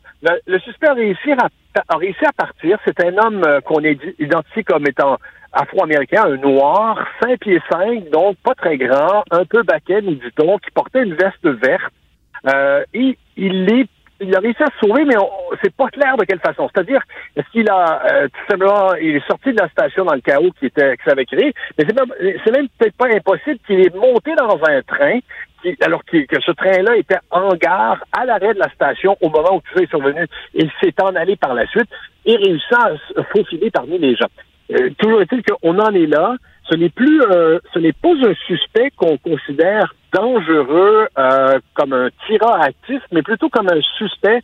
Et c'est pour ça que du coup, par extension aussi, ce n'est pas perçu comme un acte de terrorisme, mais plutôt comme un, c'est sûr que c'est un acte qui a créé de la terreur, mais plutôt comme une fusillade, comme il y en a tant d'autres aux États-Unis au cours des, il y en a eu tant d'autres au cours des derniers mois. Mais qui pourrait être motivé, qui pourrait être motivé par quoi, Richard? Pardon? Qui pourrait être motivé par quoi? Parce que c'est quand même euh, incroyable de, de, se mettre à tirer sur les gens dans un wagon de train. Le problème, Mario, c'est que pour l'instant, ce serait qu'une hypothèse parce que lui n'a laissé aucune trace, n'a laissé aucun papier, n'a pas envoyé de message sur les médias sociaux. Alors, on n'a absolument rien pouvant nous donner une idée du, de la volonté ou du motif derrière tout ça. Le gars est, entré dans la station de métro. Il avait avec lui donc cette grenade fumigène qui, lui a permis de se cacher. Il, avait, il portait un masque à gaz. Et puis il a tiré, comme le dit Alexandre, faisant donc ses dix blessés par balle, cinq dans un état sérieux. Mais la vie d'aucun de ces blessés-là n'est euh, n'est en danger. Et euh, six autres personnes ont été blessées de différentes façons, peut-être dans la panique, euh, peut-être aussi par des éclats que les balles auraient pu faire par la suite. Alors, une situation qui, est particulière, qui est en développement. Richard La Tendresse, qui nous parle en direct euh, de New York euh, aujourd'hui. Merci beaucoup, Richard. Ça fait plaisir. Et encore une fois, je vous le dis, les gars, ce qui est intéressant de relever, c'est que c'est une réalité très américaine, malheureusement, ces mhm. temps C'est fusillades qui se multiplient et ce sentiment d'insécurité qui règne de plus en plus dans le métro de New York, ça ne va faire que s'accentuer, malheureusement, avec ce qui est survenu ce matin. Ouais, c'est clair. Salut, Richard. Au revoir. OK, bye-bye, à la prochaine particulier comme climat, euh, Mario, ouais, je comprends. Puis de l'autre côté, Richard nous dit ça, mais en même temps, Richard dit aussi, euh, la vie, euh, je l'ai lu, le dire, la vie reprend mhm. son cours. Ben c'est New York, c'est une grande ville. Évidemment, ça arrive à Brooklyn, dans une station de métro, dans l'ensemble du grand New York, puis de l'île de Manhattan, mais tu sais, la vie continue normalement. Ben, il faut que ce soit ça aussi. Là. Tu ne peux pas arrêter toute la vie pour ça, mais mhm. c'est c'est New York. Par contre, je, je, je les gens qui l'ont vécu, là, je veux dire, écoute, une fusillade, j'imagine, c'est paniquant partout, mais, euh, tu sais, le, métro, tu sais, vraiment dans un environnement fermé, là. Tu sais, il y a les escaliers qu'il y a vers les portes qu'il y a, mais c'est des issues limitées. Fait que, tu sais, d'avoir quelqu'un qui tire dans un wagon, t'es déjà renfermé, puis le wagon est dans un métro où tu sais que même quand tu vas en sortir, tu vas être encore ben, plus ou moins renfermé, tu sais, il y a des issues, mais c'est. Euh, il y a, beaucoup, beaucoup de monde. C'est tout un endroit là, pour vivre une, euh, une fusillade du genre. Ouais, t'as entièrement raison. Puis là, ben, comme Richard nous, nous le décrivait très très bien, c'est que là, il y a une chasse à l'homme. On, on, est à la recherche de cet individu-là. La piste terroriste qui aurait été écartée, euh, mais il y a quand même là, des... Euh, comment je pourrais dire un, processus à suivre dans cette enquête-là. Et Paul Laurier, l'ancien policier de la Sûreté du Québec, a suivi avec attention ce qui se passe à New York. Je te le fais entendre on a déterminé que la, motivation n'était pas politique, religieuse ou idéologique. Maintenant, on a affaire à un tireur qui est encore actif, qui est encore considéré au large, mhm. capable d'une puissance de feu. Donc, la priorité pour les enquêteurs, c'est de retrouver cet individu-là. On a déjà une description, on a déjà des caméras. On parle d'un acte prémédité. Ouais, prémédité parce qu'il était, euh, il était quand même là équipé, équipé oui, puis il avait traîné, euh, il, a, traîné une bombe fumigène. je pense pas que mhm. les gens, ben une arme à feu non plus, mais une bombe fumigène c'est encore plus, il y a une rareté. Il faut dire que c'est quelque chose, faut que tu te sois procuré avec une intention là. Ouais. Une fusillade, Mario, on en a une aussi à Montréal ben aujourd'hui. C'est dans Saint-Léonard. C'est un proche des Hells qui a été criblé de balles à l'intérieur de son véhicule alors qu'il était pour entrer dans un lavoto. Ça s'est passé un peu avant 11 heures là, dans un, terrain commercial sur le boulevard euh, sur euh, le boulevard métropolitain Est, donc pas très loin de l'accordaire. Et selon les infos de notre collègue Maxime Delan, euh, la victime, euh, c'est Stéphane Dupuis. C'est un membre de la garde rapprochée d'un ancien Hells, Mario Brouillette, un homme que la police considère comme un acteur influent du crime organisé au Québec. Donc, il y a un, tireur qui, semble-t-il, aurait surgi de nulle part, le criblé de balles. Selon les informations qu'on a, il aurait été atteint par au moins huit projectiles d'armes à feu au haut du corps, transporté à l'hôpital dans un état très critique. On aurait pratiqué des manœuvres de réanimation en, pendant son transport en ambulance. Et pour ce qui est du tireur, il s'est enfui, mais on a retrouvé un véhicule incendié pas très loin d'une rue résidentielle dans le coin. souvent c'est une signature du crime organisé. Ouais, ouais. Pas mal, hein? On a vu ça dans le passé. Et euh, il n'y a pas eu d'arrestation comme telle. Mais c'est pas la première fois que Dupuis était la cible d'une tentative de meurtre. C'est arrivé dans le passé, entre autres en octobre 2020, à Laval. Il avait été atteint par balle dans le quartier Vimont. Euh, considéré comme un proche de la bande de motards, mais n'a jamais été un membre officiel. Il avait plusieurs antécédents criminels à son actif. Donc, on gardera un œil sur son état de santé, euh, Mario, mais c'est quand même un autre règlement de compte là, dans le monde, dans le ben, monde criminel. Surtout, moi, c'est surtout des règlements de compte, tu comprends? Place publique en plein jour. Exact. C'est ça. Sur la place publique, euh, tu es sur le bord de la 40, euh, une station-service avec une espèce de lave-auto. Euh, tu es en 10h30 le matin. c'est la vie normale. Les enfants sont à l'école. Puis bon, dans ce cas-ci, on n'a pas tiré à tort et à travers. On a tiré sur un véhicule. On visait clairement quelqu'un. Mais bon, c'est quand même assez quand même assez, assez particulier là, ah dans une ville comme Montréal qu'on disait il y a quelques années tranquille. Ouais. Puis une chance qu'il y a eu le fameux sommet sur la violence euh, pour les armes à feu il y a quelques semaines à Montréal. Mais c'est quand même euh, pas le même dossier que la violence par arme.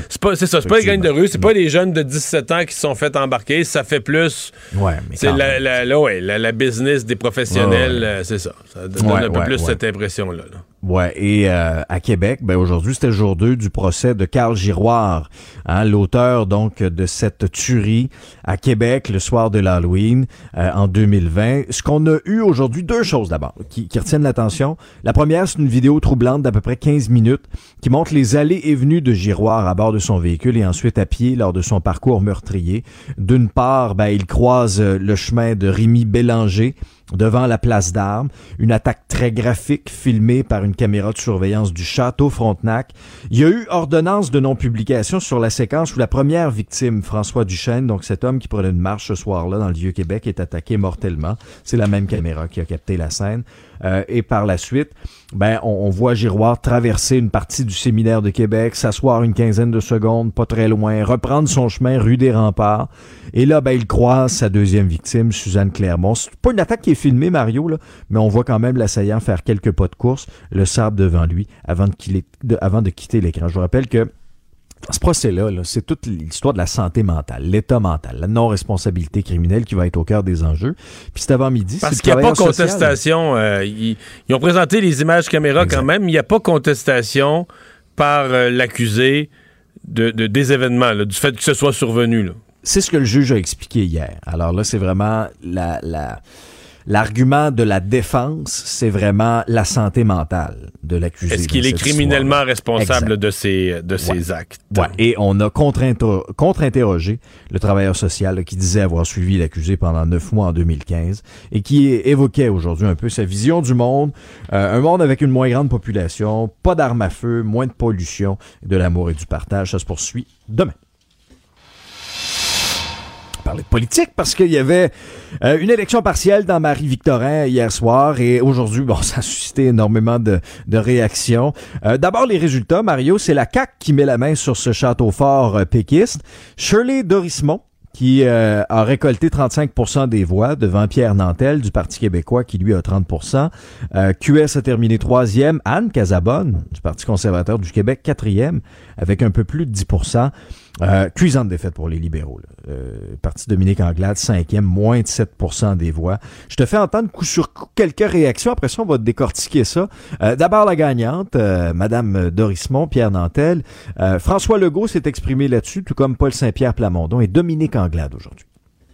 C'était historique pour moi de passer à l'histoire de cette façon euh, et surtout et surtout de réaliser mon rêve d'être euh, l'actrice euh, du changement. On a quand même obtenu 5% de moins que le gouvernement. C'est une excellente performance, justement, pour un parti à qui on ne donnait pas grand-chance il y a six mois. Le peuple québécois n'aime pas les extrêmes. Le peuple québécois veut du changement, mais il veut que ça se fasse dans l'ordre, de façon responsable. J'ai regardé comment notre organisation s'est comportée. Qualité de la campagne, des idées, mobilisation des bénévoles, présence de toutes les générations. nous, on a atteint beaucoup d'objectifs dans cette campagne-là qui nous laissent présager d'une élection générale bien faite. On doit néanmoins reconnaître que les résultats pour nous ont été, ont été décevants. Et j'entends aussi euh, les nombreux libéraux qui ne sont pas sortis voter lors, euh, lors de cette élection-ci. Et euh, je pense qu'il faut prendre acte aussi des résultats, puis de se dire à tous les libéraux qui sont pas sortis voter, voter que j'entends ce que vous me dites dans le message qu'on doit continuer à porter. Oh, ben, on va travailler extrêmement fort, puis je peux vous dire qu'on va redoubler d'ardeur par rapport à ça. C'est très clair. Aujourd'hui, là, c'est on se relève les manches, là, et puis on poursuit, euh, on poursuit le travail. Pas grand chose à dire pour Mme Anglade. hein. Quand, euh, écoute, c'est pas compliqué, puis personne qui vote pour, ta- pour ton parti. T'es le Parti libéral du Québec, t'es l'opposition officielle, t'es un des grands partis qui, qui a été au pouvoir euh, plus souvent qu'à son tour depuis la Révolution tranquille. Euh, comment t'expliques que tout à coup, on se présente dans un comté et puis il y a rien, là. Il y, a a plus personne qui, euh, qui t'appuie ou très, très peu. C'est, euh, je veux dire, c'est, c'est euh, drôlement inconfortable. Et je sais pas ce qui se dit au caucus là, sur la place publique. Tous Ouais. les libéraux sont restés solidaires aujourd'hui. Mais il y avait la face longue à l'Assemblée nationale. Oui, mais là, qu'est-ce que Pour tu veux? plusieurs. Euh, Qu'est-ce que tu veux? Mais qu'est-ce qui se... Ils ont pas avoir un masque, là, mais on Ouais. voyait, là. que- Mais c'est ça. Qu'est-ce qu'est-ce qu'ils se sont dit entre eux? Qu'est-ce qu'ils ont dit à leur chef? Est-ce qu'ils la supportent toujours avec la même fermeté? Il y a des questions qui se posent. Pour le Parti québécois, c'est pas faux, là, quand euh, Paul Saint-Pierre Plamondon dit euh, qu'il a atteint certains objectifs, que le PQ, on les a vus mobilisés. J'ai noté ça moi-même, qu'on les a vus. J'oserais dire, on a, on a fait longtemps qu'on n'a pas vu, euh, mettons, pas hier soir au résultat, mais durant la campagne, en faisant la campagne, qu'on n'a pas vu autant de photos puis d'images euh, de péquistes avec le sourire. Puis il y avait Ouais. l'air d'avoir du monde qui allait dans Marie-Victorin, puis des gens des autres comtés, des autres régions qui allaient aider. Donc, il y, a- il y a eu une mobilisation là, réelle du côté du Parti québécois. Le problème, c'est que les victoires morales deviennent plus difficiles. Les victoires morales deviennent un peu plus... C'est qu'il faut qu'à un moment donné, tu sois capable de prouver que tu peux gagner quelque part, que tu peux remporter des circonscriptions. Et la difficulté pour Paul Saint-Pierre Plamondon, je pense même à l'interne, ça va être de, con- de- de- de convaincre ces gens que Pierre Nantel, un candidat populaire et connu à Longueuil, n'a pas pu gagner Marie-Victorin.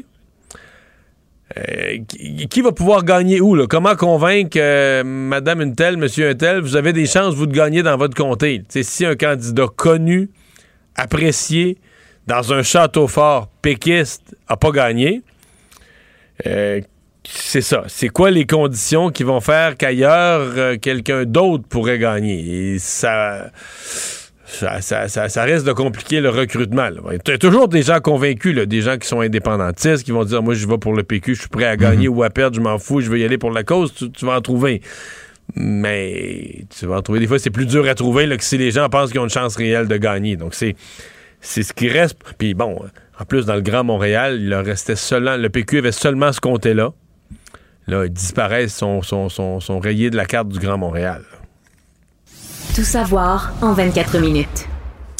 Dans le journal ce matin, euh, on revenait sur, euh, sur la Caisse de dépôt et de placement du Québec qui avait prêté 21 millions à un centre commercial de Terrebonne dans lequel un de ses hauts dirigeants possédait des, des intérêts financiers. C'est le bureau d'enquête qui a continué de creuser cette histoire-là et qui a découvert des documents internes confidentiels qui exposent ce qui s'est vraiment passé en coulisses. En mai 2019, quand la Caisse a découvert cet autre conflit d'intérêts majeur au sein de la haute direction. Donc, ce qu'on apprend ce matin, c'est que la Caisse a camouflé que Paul Chin, premier vice-président et chef des investissements de la filiale Otera Capital, eh il avait une participation personnelle dans un centre commercial de Terrebonne. Donc, Otera détenait des hypothèques qui totalisaient un peu plus de 20 millions dans le centre Lachenay. Des hypothèques sont toujours actives aujourd'hui. Par contre, L'institution nous assure que M. Chin détient plus aucune participation dans le centre de la Cheney. Mais tu comprends que cette histoire-là, ça a rebondi à l'Assemblée nationale.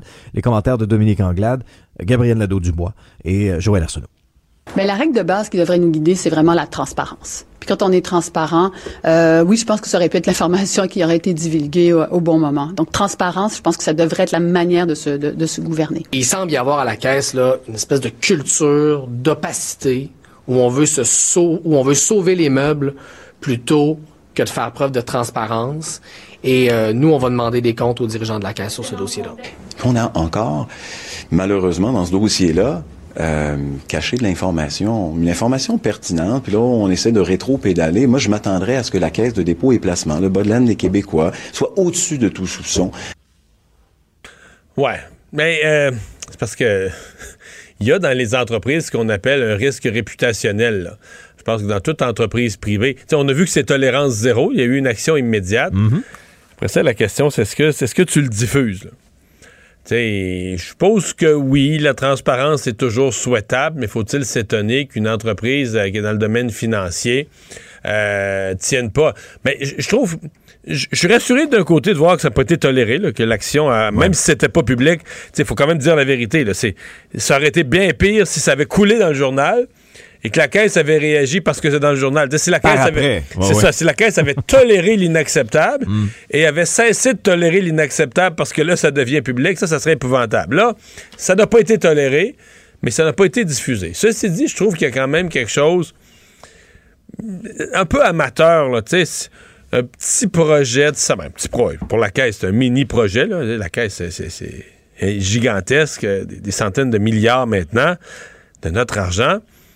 Bon, euh, tu sais, ça fait. Comprends-tu ce que je veux dire? Ça fait bisouneux un peu. Ouais. Excuse-moi l'expression, mais tu sais que la caisse qui fait un petit prêt, de la petite business, de petite régine dans laquelle un des vice-présidents est un des actionnaires, tu dis. Ça me déçoit, là. Tu aurais l'impression que la caisse serait au-dessus de ça, que ses officiers se tiendraient en dehors, justement, en dehors de. de de- à la limite, s'ils veulent investir, ils peuvent investir dans des, des grandes choses, dans le marché boursier, mais inv- investir dans des petites affaires locales que la porte de la caisse va venir financer par la porte d'en arrière. Je, je- je- je trouve ça décevant. Je trouve ça étonnant et décevant, puis je trouve que c'est pas à la hauteur de ce qu'on s'attend de la, de la caisse de dépôt. Moi, je suis plus frappé par ça. Bon, la transparence. Nous, dans les médias, évidemment, on veut des nouvelles. avec, euh, puis la transparence est souhaitable du point de vue de l'administration publique, il n'y a pas de doute. Puis tu- la caisse, c'est à la fois un fonds qui gère comme un fonds. on veut les rendements des fonds privés, nous autres, comme actionnaires, mais on se dit, ah, la caisse, c'est public, faut savoir. Mais dans le milieu financier, là, la transparence, euh, c'est pas c'est pas la première affaire qui frappe. là. Si c'est quelque chose que tu es capable de régler, puis tu dis, regarde, là, si le public le sait jamais, euh, c'est probablement tentant de le faire. là. Mais bon, dans, dans le cas de la Caisse, ils peuvent pas se permettre ça. Ils sont aussi une institution du secteur public. Ouais. Le point sur la COVID-19, euh, Mario. euh, Ça va pas trop, là, hein? Ah oui, écoute. euh, Ça va pas bien, là. 2596 cas d'annoncés, 35 décès, les, les hospitalisations qui sont en hausse de 145. Là, on va bientôt, là, probablement demain, si on continue ce rythme-là. Revenir à 2000 personnes Ouais, à l'hôpital. Ah oui, c'est ça. Il y a trois semaines, on avait passé le cap du 1000, mais en, en sens inverse, là, on avait, Exact, ça on descendait, ça descendait, puis on avait on était à 1998, là. Euh, Là, on est reparti dans, dans l'autre direction, mais sincèrement, je pensais pas que ça allait. Je m'étais un peu fié aux propos du docteur Boileau. J'avais pas l'impression que ça allait monter à cette vitesse-là. là. Non, mais là, c'est assez exponentiel. On sait que BA.2 est contagieux, mais là, il est contagieux pas à peu près. Et c'est c'est dans ce contexte-là, d'ailleurs, Mario, que demain, 13 h on a eu la confirmation en fin d'après-midi que le docteur Boileau, directeur national de santé publique, va faire un point de presse sur la pandémie. Tu t'attends à quoi? Je m'attends à quoi? Je pense pas qu'ils vont remettre des euh, mesures restrictives. Non. Mais est-ce qu'il peut rien faire? Est-ce qu'il pourrait refaire une espèce d'appel pour dire, regarde, là, on veut pas remettre des mesures restrictives, mais s'il vous plaît, forcez-nous pas à ça. là. C'est Parce Pâques, en fin de que, semaine. oui, oui. Puis ce que j'entends là, quand même des dernières conférences de presse du docteur Boileau, c'est que la santé publique, ils ont des problèmes. Les gens respectent rien. euh, les gens respectent même pas la période d'isolement. C'est-à-dire qu'on respecte quand on est positif, mais le cinq jours après, les gens recommencent à sortir, euh, oublient vite les mesures. Euh, même s'ils ont encore, après cinq jours, même s'ils ont encore des symptômes, ils retournent dans des lieux publics. Donc, on, y a on a beaucoup, beaucoup de cas, mais il y a une partie du beaucoup de cas qui vient d'une, disons, d'une, euh, d'un relâchement, mais un gros relâchement, un relâchement au point où même les gens qui ont des tests positifs ont, un relâchement dans la gestion de leur cas. Donc, euh, qu'est-ce qu'on fait avec ça dans ces circonstances-là? C'est ce qu'on va savoir, euh, c'est ce qu'on va savoir demain, mais à mon avis, faut qu'il y ait un appel à. euh, on a beau dire, les bars, c'est pas grave, la COVID, on a appris à vivre avec. On a appris à vivre avec. C'est vrai, puis c'est pas vrai, là. Il n'y a rien qu'on puisse faire pour empêcher que quand les gens sont hospitalisés pour la COVID, ils prennent un lit et que ce lit ne soit plus disponible pour des gens qui doivent avoir, tu sais, la personne qui devait avoir sa chirurgie demain matin, là. Ça Ben, reste une réalité encore. là, Ben, le délestage, je comprends. Ah ouais. Donc, la personne qui doit Ah avoir sa chirurgie demain matin, ben là, elle vient d'être appelée, là, 15 minutes avant qu'on. Il y a 15 minutes, elle vient d'être appelée pour se faire dire, ben là, laissez faire. Euh, on a pu le lit qui devait, le lit qui devait vous héberger demain, après votre opération, ben, il est plus disponible. Euh, on est plein de, notre hôpital est plein de patients de la COVID, puis on n'a plus les lits pour les chirurgies. Donc, euh, c'est ça la, réalité. Puis, rendu, bon, on, nous disait autour de 1000 hospitalisations, on avait repris un rythme. là. Ces 1000-là, on avait de la place dans les hôpitaux, puis on avait repris un rythme dans les chirurgies. Mais là, oublie ça, là, 2000, euh, 2500, est-ce qu'on va atteindre ça? Mais c'est rendu un certain seuil.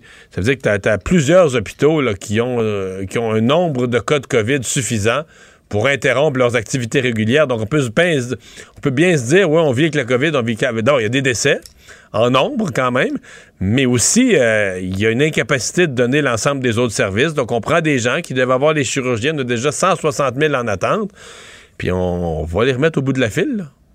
On va les remettre au bout d'une file de 160 000 personnes. Pas le fun. Un petit mot en terminant sur euh, ce qui se passe en Ukraine. C'est la 48e journée de l'invasion russe. Puis là, ben, les regards sont tournés vers Mariupol, qui est assiégé depuis plus de 40 jours. Une situation dramatique.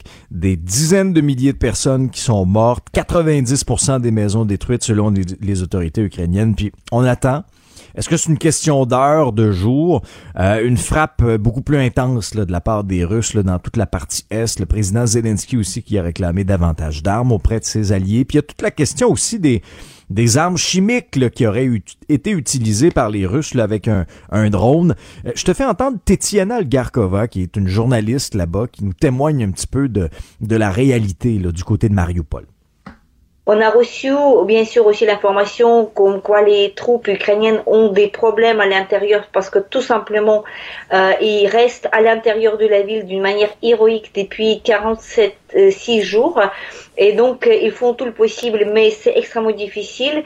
On sait que l'attaque russe s'intensifie et on sait aussi que l'état-major avait communiqué que le centre fait tout le possible et impossible aussi pour débloquer la ville pour apporter de l'aide humanitaire.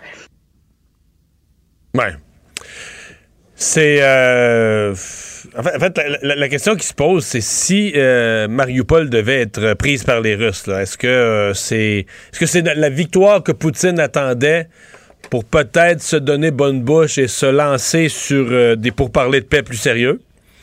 Ou est-ce qu'au contraire, c'est une remotivation, euh, de, de- c'est une victoire qui remotive l'armée russe euh, et qui encourage Poutine à aller plus loin euh, et à poursuivre la guerre avec encore plus d'intensité? C'est un peu ça, là, moi, je trouve, le gros point d'interrogation à ce, à ce moment-ci. Résumer l'actualité en 24 minutes, c'est mission accomplie.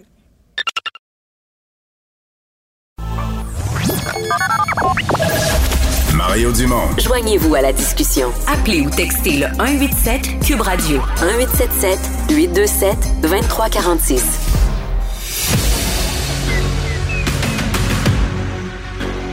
Emmanuel Latraverse. J'ai pas de problème philosophique avec ça. Mario Dumont. Est-ce que je peux me permettre une autre réflexion? La rencontre. Ça passe comme une lettre à la poste. Et il se retrouve à enfoncer des portes ouvertes. là. La rencontre Latraverse Dumont. Emmanuel Latraverse se joint à Mario et moi. Salut Emmanuel. Bonjour. Bonjour. Alors, lendemain d'élection partielle dans ma vie, Marie-Victorin, c'est finalement la CAQ avec euh, la candidate Shirley Dorismont qui a mis la main sur le comté. Un, château fort péquiste depuis une quarantaine d'années. Dis-moi, Emmanuel, euh, ça a quoi comme impact? Bon, d'une part sur le PQ qui, euh, qui perd un château fort et l'impact aussi sur les libéraux, là, parce que je veux dire, moins de 7% des voix, cinquième pour le parti Dominique Anglade. Ben, c'est ça l'ironie, c'est que la défaite qu'on jugeait potentiellement la plus tragique, c'était celle du PQ. Parce que, si je m'excuse, là, c'est de bonne guerre de monsieur euh, Paul Saint-Pierre Plamondon de dire on a fait une belle campagne, on a mobilisé notre monde, il y a des gens qui croient au PQ, tu sais, qu'on a comme tout le monde est olé olé, on a été capable de résister, tu sais, c'est une défaite honorable. C'est vrai, ça leur permet de continuer à rêver. Ils ne se sont pas effondrés. Bravo. Et la catastrophe, on l'attendait au PQ, est arrivée au Parti libéral. Puis, c'est. Ça dépasse l'entendement, là. C'est à, à 6% là. Wow, wow, 6,8. Mais pas ça pire. 6,93 6,93 environ. OK. Mais, mais ça, ça veut dire que sur 16 487 personnes qui ont voté, il y en a 1130 qui ont voté pour le Parti libéral. En deux secondes, là. Alors, Madame Anglade, ce matin, disait euh, le message est clair, le message qu'on porte doit être plus clair, euh, le virage a toujours été difficile, allait jamais être facile, euh, on prend acte. OK. Mais il lui je veux dire, c'est un désaveu de tout ce qu'elle a fait comme chef jusqu'ici. Elle s'est perdue dans des méandres nationalistes qui, de toute façon, ne fonctionnent pas auprès de l'électorat francophone. Elle a fait des allers-retours là-dessus qui font en sorte que là, son électorat anglophone est en pétard à Montréal. Euh, et là, euh, sur l'économie, on n'a aucune idée où elle loge, à part de vouloir soudainement un parti progressiste qui, selon moi, aliène la bourgeoisie canadienne-française libérale traditionnelle. Ce que ça veut dire, là, c'est que euh, des comtés là, comme Laval, Anjou, leurs deux comtés de la rive sud, Maurice Richard, Marguerite Bourgeois, ce qui leur reste à l'extérieur des châteaux forts de l'ouest de Montréal, là, ils sont en danger à l'heure où on se parle. La porte à Saint-Lambert, ce coin-là. La porte. Et curieusement, Euh, dans tous les comtés qu'on vient de nommer, les gens ne se représentent pas. En plus. Alors, c'est. Et je. Moi, ce qui me sidère là-dedans, c'est de quoi ils ont parlé, le PLQ, à période des questions aujourd'hui? Le CHSLD Heron. Ben, C'est comme- une façon en même temps de faire diversion, d'essayer de repartir sur leur. euh, c'est d'essayer de partir sur leur, leur, track où ils étaient, euh, où la semaine passée, puis continuer à marteler, mais c'est sûr qu'on se pose la question est- est-ce qu'ils devraient entendre la- la- l'espèce de leçon que. pas que ça marche pas vraiment? C'est-à-dire que les gens voient pas vraiment ce. ce- les gens identifient pas, pas que les gens trouvent pas ça grave, ce qui est arrivé, mais ils, ils tiennent pas personnellement responsables les élus de la CAQ pour une hécatombe en CHSLD euh, liée à la pandémie. Là. C'est. c'est- Ouais, ben, vu juste vendredi, mais le pire pour les libéraux, tu sais, c'est quoi?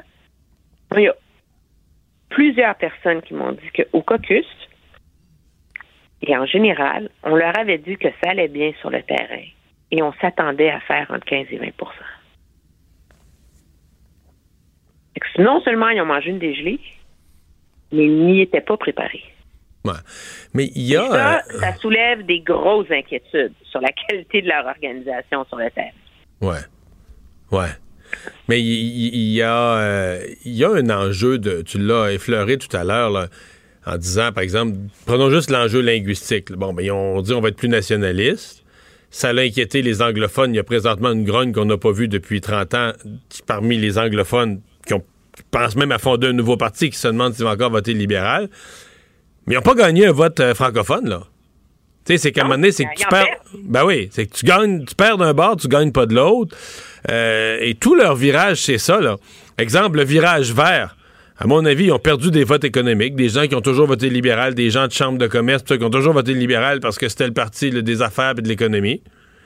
Puis là, qui euh, maintenant votent plus libéral. Mais est-ce qu'ils ont gagné vraiment des votes verts de l'autre côté?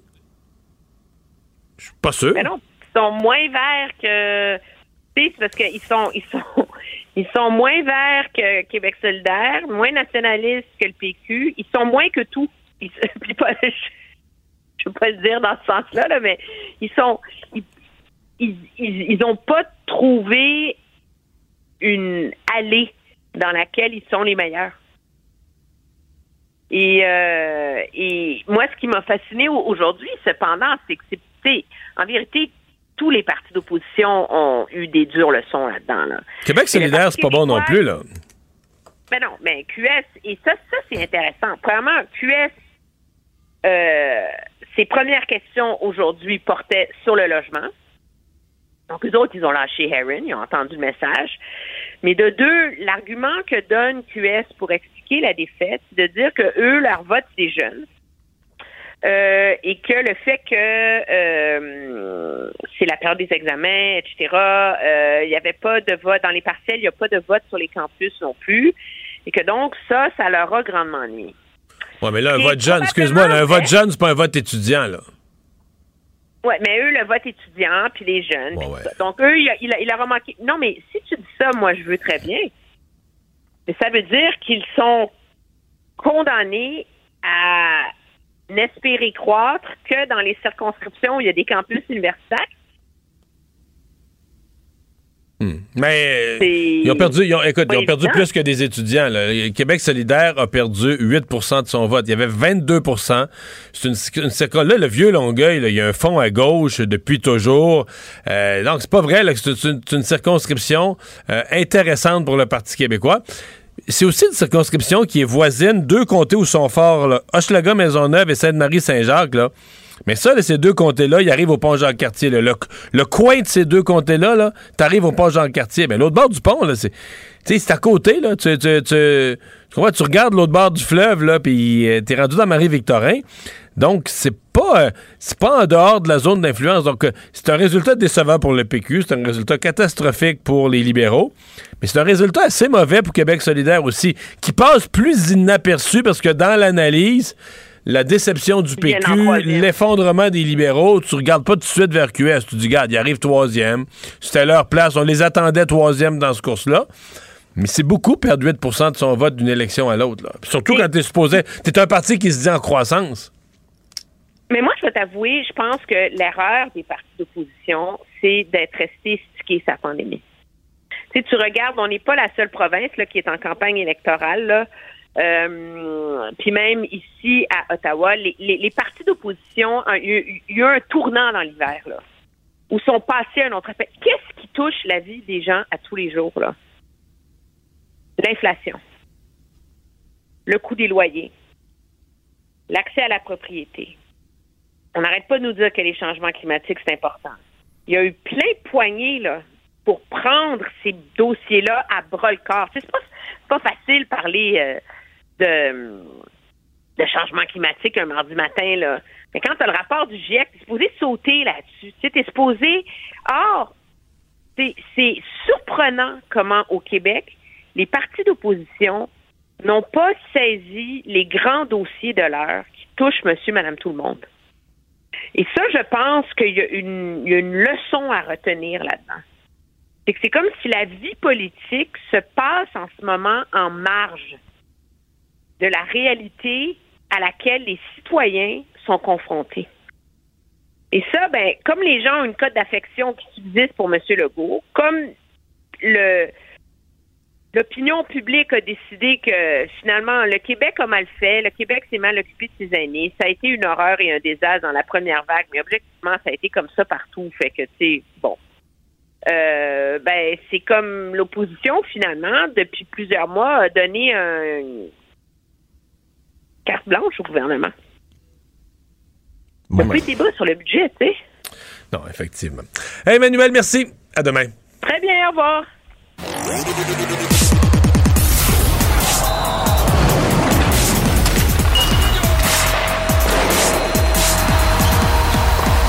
Jean-François Barry, un chroniqueur pas comme les autres. Bonjour Jean-François. Salut Mario. Alors, euh, des saisons euh, terminées, une, des saisons, une saison terminée pour des joueurs du Canadien, deux joueurs. Exactement. Donc, euh, Jake Allen, euh, ça a sorti aujourd'hui, honnêtement. Pour moi, c'était pas une, grande nouvelle. J'avais pris pour acquis que la saison était terminée avec le- la grimace qu'il a fait lors de, de son arrêt sur Austin Matthews, là, juste avant le but, en s'étirant la jambe. Euh, il a quitté immédiatement. Tu sais, pour un gardien, on sait à quel point c'est important. Euh, alors, je me doutais bien que la saison était terminée. La bonne nouvelle dans son cas, tu sais, hier, on a parlé du fait que, bon, c'était une blessure qui revenait. Qui revenait tout le euh, temps. Ouais, ce serait pas la même du tout, là. hein? c'est ce que le Canadien a dit, en tout cas, que c'est pas la même blessure. Euh, L'autre fois, c'était une blessure là, ligamentaire, euh, je sais pas trop où, dans la cuisse ou dans, en bas du genou. Là, cette fois-là, c'est l'aine. C'est étiré l'aine. Ça ne nécessitera pas de, chirurgie, donc euh, va, va prendre quelques semaines pour se reposer et va être fin prêt pour le camp d'entraînement. Fait que ça, c'est la bonne nouvelle pour, euh, pour le Canadien et pour Jake Allen. Et la deuxième saison qui est terminée, c'est celle de Justin Barron. Euh, le jeune défenseur qu'on a reçu en échange de Lekonen, là, en provenance du Colorado, de qui on dit beaucoup de bien. D'ailleurs, il était très bon lorsqu'il était dans, dans l'alignement du Canadien. Il a même marqué son premier but dans la Ligue nationale de hockey. Malheureusement, en fin de match, euh, s'est blessé lors d'un contact, lors d'une mise en échec. Ça sent la, la, l'entorse à la cheville parce qu'on dit à une cheville lors d'un contact. Probablement une, une entorse. Là. On l'a vu hier se promener avec une, une botte. Fait que saison terminée pour lui aussi. Euh, ce qui est triste dans son cas, c'est qu'on aurait pu l'envoyer avec le Rocket. Donc, à la fin de la saison du Canadien, on aurait pu aller lui faire vivre les séries de la Ligue américaine. Parce que du hockey de série, on n'en a jamais trop, de l'expérience, gagner des rondes, progresser, ça aurait été bon pour Justin Barron. C'était peut-être le plan du Canadien, mais là, évidemment, ça se produira avec, pas. Euh, avec cette nouvelle-là, ça ne se produira pas. Pas, euh, pas une super performance du Canadien hier, quand même. C'était éteint un peu. Euh, Montembeau a sauvé les meubles, mais euh, j'ai pas été euh, j'ai pas été impressionné hier soir. Moi non plus, Mario. Puis je sais que j'étais alarmiste euh, l'autre fois quand je vous ai parlé de ça, mais je sais, après euh, l'effet Martin Saint-Louis, là, dans les derniers matchs, maintenant, ça va un peu moins bien. Je trouve que le Canadien retombe dans un espèce de laxisme. Euh, par exemple, le troisième but, t'as Josh Anderson qui fait son repli en trottinant. Puis là, à un moment donné, il voit que, oh, il y a un joueur de libre. Et là, il se met à patiner un peu plus vite. Malheureusement, il est arrivé une fraction de seconde trop tard. Mais s'il avait patiné, donc engagé du début à la fin dans son repli, ce but-là serait pas arrivé. Fait qu'il y a beaucoup d'erreurs comme ça. Oui, il y a le fait qu'on a de jeunes défenseurs en plus. Ça s'est promené dans notre territoire. C'était incroyable hier. Là. Schooneman et Harris, c'était un peu compliqué. Là. Des, passes euh, euh, à travers la boîte, comme on dit, à travers l'enclave, comme il y a eu hier. Quand t'en donnes une par partie, c'est beau. Là. Hier, on en donnait trois par période. Mon tambour était fumant. Fait que il y a beaucoup de ça. Je trouve que Mike Parce qu'en Hoffman- deuxième, là, ça aurait pu être un carnage là, sans Montembeau. Il a fait des arrêts vraiment, vraiment spectaculaires. plus que vraiment là, tu sais, c'est- tu sais, des fois, tu espères que ton gardien va, va, va arrêter une rondelle qui est pas supposée d'arrêter, mais là, c'est- c'était vraiment des buts. Euh, Sans Montembeau, c'est facilement 6 à 2 hier. Là. Il a été vraiment, vraiment spectaculaire. Fait qu'il y a, il y a toutes sortes de petites lacunes, là, je trouve, qu'on commence à voir chez le Canadien. Moi, j'aime pas le jeu de Mike Hoffman. Martin Saint-Louis a l'air de l'aimer. Euh, je trouve qu'on lui donne beaucoup de Mais cordes, puis moi, plus ça va, plus il se pend avec. Ouais, tellement, là. Fait que, puis Jeff Petrie aussi. Puis après- quoi, Hoffman? euh, Ce qui me déçoit, sincèrement, c'est qu'ils sont super lancés, là. Il y, a- il y a combien de buts, mettons, depuis... C'est-tu moi qui... Depuis 15-20 matchs, j'ai un deux buts, je sais pas. Ouais, c'est tranquille. Très tranquille. En sont plus, super que- lancés, là. Ils lancent à côté du but. Euh, souvent, il y a une, une seconde de retard. Le défenseur a eu le temps de mettre son bâton. Que le super lancé finit dans le filet au-dessus du but. Euh, pff, dans ça, il a passé dans le vide plusieurs fois ces derniers temps, là. Carrément raté son tir, là. La garnotte, a- le bâton part pour une garnotte, mais la rondelle glisse sur le côté. La part pas. Euh, je sais pas. euh, Puis là, ben, il essaie tu sais, ce que, ce que Saint-Louis a dit, ah, il essaie de faire du jeu, du maniement de rondelle, puis tout ça, ouais, manière rondelle, puis c'est le défenseur adverse qui finit avec la seconde d'après, là. Fait que je sais pas. Je, je- moi, je, je, vois pas ça, là. T'as un bon œil parce que tu, tu- tu me posais la question, je suis allé voir. Ça fait 17 rencontres qu'il n'y en a pas mis une dedans. Pas, ok, c'est pire que je pensais. Ouais. La dernière, c'est le 5 mars contre Edmonton. Fait que tu gardes 5 un mars, gars là. qui est ordinaire défensivement, qui donne des opportunités à l'adversaire, mais les joueurs offensifs, tu vas me dire, font tous ça. Mais tu sais, s'il en pote une à tous les deux, trois matchs, puis en avantage numérique, puis bon, tu dis, garde, là, il en donne, il en fait, là. Mais là, qu'est-ce que tu fais avec un gars comme Hoffman qui a pas compté depuis 17 matchs? Le plus bel exemple, c'est Caulfield. Tu sais, Caulfield, il est pas parfait, sa patinoire. là. Mais il t'en donne. Fait que tu vis avec ses lacunes aussi, puis il fait jouer la défensive sur les talons, l'autre côté, tout ça. Hoffman, moi, je le trouve désengagé depuis quelques matchs, puis c'est pas parce qu'il n'y a pas les occasions. Ça fait est- 17 parties qu'il n'y a pas. Là-dessus, il était sur le pre- là-dessus, il était sur le premier trio quelquefois, là, souvent. Ben oui, et sur le premier, euh, premier avantage numérique, souvent, parce que on va se le dire, le, le tiers des buts dans la Ligue nationale, c'est sur l'avantage numérique. Là. Fait que, fait que lui, lui, il a toutes les chances de produire présentement. Il produit pas. Et je te dirais, il- même les passes, là, dans des- ces 17 matchs-là, il y a 5 passes. Donc, dans ces 17 derniers matchs, aucun but, 5 passes. Et je te confirme qu'il est dans les moins aussi. Là. Ah, ça, j'aurais deviné. côté plus et moins. Ça, que- je, je l'aurais deviné. ça Euh, va être une grande décision. Qu'est-ce qu'on fait avec Mike Hoffman cet été? C'est un joueur partout ce qui est passé. C'est un marqueur de but, mais son équipe fait rarement les séries. Euh, et si on fait les séries, on se rend pas loin. C'est pas un, c'est pas un joueur, moi personnellement, que j'aime beaucoup parce qu'il est, euh, Ouais, il là, est de surcroît, unidimensionnel. ouais. De su- on est allé le chercher dans la panique aussi que le Canadien marquait pas de but. C'est aussi, faut se souvenir de c'était ça là. Hein? C'était une signature parce qu'on marquait pas de but. Là, notre collègue JC euh, ce soir pose la question dans son émission. Qu'est-ce qu'on imagine comme combinaison de gardiens? Puis j'ai trouvé que la question était vraiment bonne après la performance de Montembeau. Price Montembeau, Allen Montembeau, Price Allen ou euh, une autre combinaison avec Primo ou quelqu'un d'autre? C'est une vraie question pour le Canadien, là. C'est une vraie question. C'est très difficile d'y répondre. C'est pour ça que j'aimerais voir Price devant le filet d'ici à la fin de l'année pour voir s'il est capable. Mais moi, je suis pas à l'aise avec mon tambour. Même s'il nous a donné de bonnes performances, moi, je trouve que c'est souvent in extremis, ces arrêts. Euh, Puis il n'y a pas assez de millage dans la Ligue nationale pour dire on y donne le numéro 2. Mettons qu'on dit on se débarrasse de Jake Allen. Fait qu'on part l'année avec Price, Montembeau. Et là, Price, avec son historique de blessure, euh, rendu en novembre l'année prochaine, hop, problème au genou. Et là, Montembeau devient ton premier avec Primo comme deuxième. Personnellement, je suis pas à l'aise avec ça. Et je serais pas plus à l'aise parce que Allen aussi se blesse souvent avec Allen Montembeau si jamais on trouvait quelqu'un pour Carey Price. Fait que le meilleur mariage pour le Canadien, parce que lui est joueur autonome avec compensation. Là. Fait que on, il y a, il pas une équipe, il est pas joueur autonome, là, il peut pas signer où il veut. Il a droit à l'arbitrage. Fait que l'idéal pour le Canadien, c'est de s'entendre avec lui sur un contrat, de le garder dans l'organisation.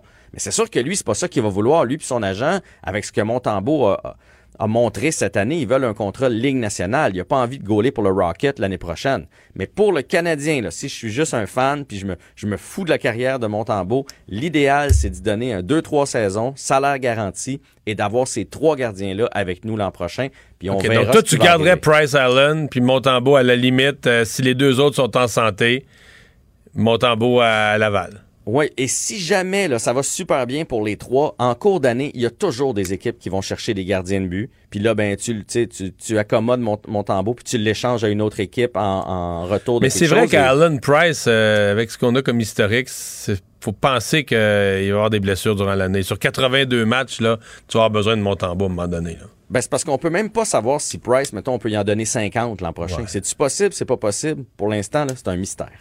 Je me rallie à ta, ta gestion de l'équipe. T'es bien fin. Merci beaucoup, Jean-François. Salut, à demain. À demain. Il analyse la politique, il sépare les faits des rumeurs. Mario Dumont. Cube, Cube Radio. Cube Radio. Cube Radio. En direct à LCN. Nouvelle de dernière heure, on apprend que la camionnette U-Haul, qui était recherchée par les enquêteurs en lien avec la fusillade du métro de New York, a été localisée. Vous le voyez, à Brooklyn. On va suivre tous les derniers développements avec Elisabeth et Richard au TVA de 18 On retrouve Mario Dumont dans les studios de Cube Radio. Euh, Mario, d'abord, Marie-Victorin, parlons-en parce que hier, on s'attendait du côté du Parti québécois, en tout cas, à pouvoir conserver cette circonscription. La CAQ y a fait vraiment meilleure figure que... En tout cas, parce que M. Legault avait un peu euh, abaissé les attentes hier euh, au cours de la journée. Puis il avait baissé les attentes parce qu'il faut quand même dire la vérité, Pierre. Il y a un an, on aurait dit il n'y a pas de course. Là. Dire, la CAQ était à 50% chez les francophones ou à peu près. Là. On aurait dit, ben, Marie-Victorin, comme tous les autres comtés qui sont majoritairement francophones, ça passe à la CAQ. Euh, donc, M. Legault, hier, était sincèrement pas sûr. C'est quand même une relativement faible marge, mais bon, la CAQ est solide, euh, la popularité est encore là, et je pense que les attaques des partis d'opposition des derniers jours là, sur Aaron et tout ça, je pense pas que la population, la population sait que c'est épouvantable ce qui est arrivé. Est-ce que ça a été bien géré, les CHSLD, en début de pandémie? La réponse, c'est non. Mais je pense pas qu'on attribue ça politiquement, là, comme une responsabilité politique. C'est plus vu comme une responsabilité collective. Là, on s'est mal occupé de nos CHSLD comme société, tout parti confondu depuis des années. La pandémie a frappé, ça a donné ça, c'est l'horreur. Euh, bon, ça étant dit, il faut, faut- faut mettre des choses en perspective. Là pour le PQ, c'est une défaite. Crève-cœur. Euh, on a, tu sais, le, le chef Paul Saint-Pierre Plamondon a réuni l'équipe. Il y a eu du militantisme, il y a eu du monde. On a trouvé un bon candidat, un excellent candidat, Pierre Nantel. On a mené bataille. On Mais a eu reconnaissez 30 qu'il n'y a plus de château fort. ben, c'est ça. C'est ça. On n'a pas gagné. Il n'y a plus de château fort, on n'a pas gagné.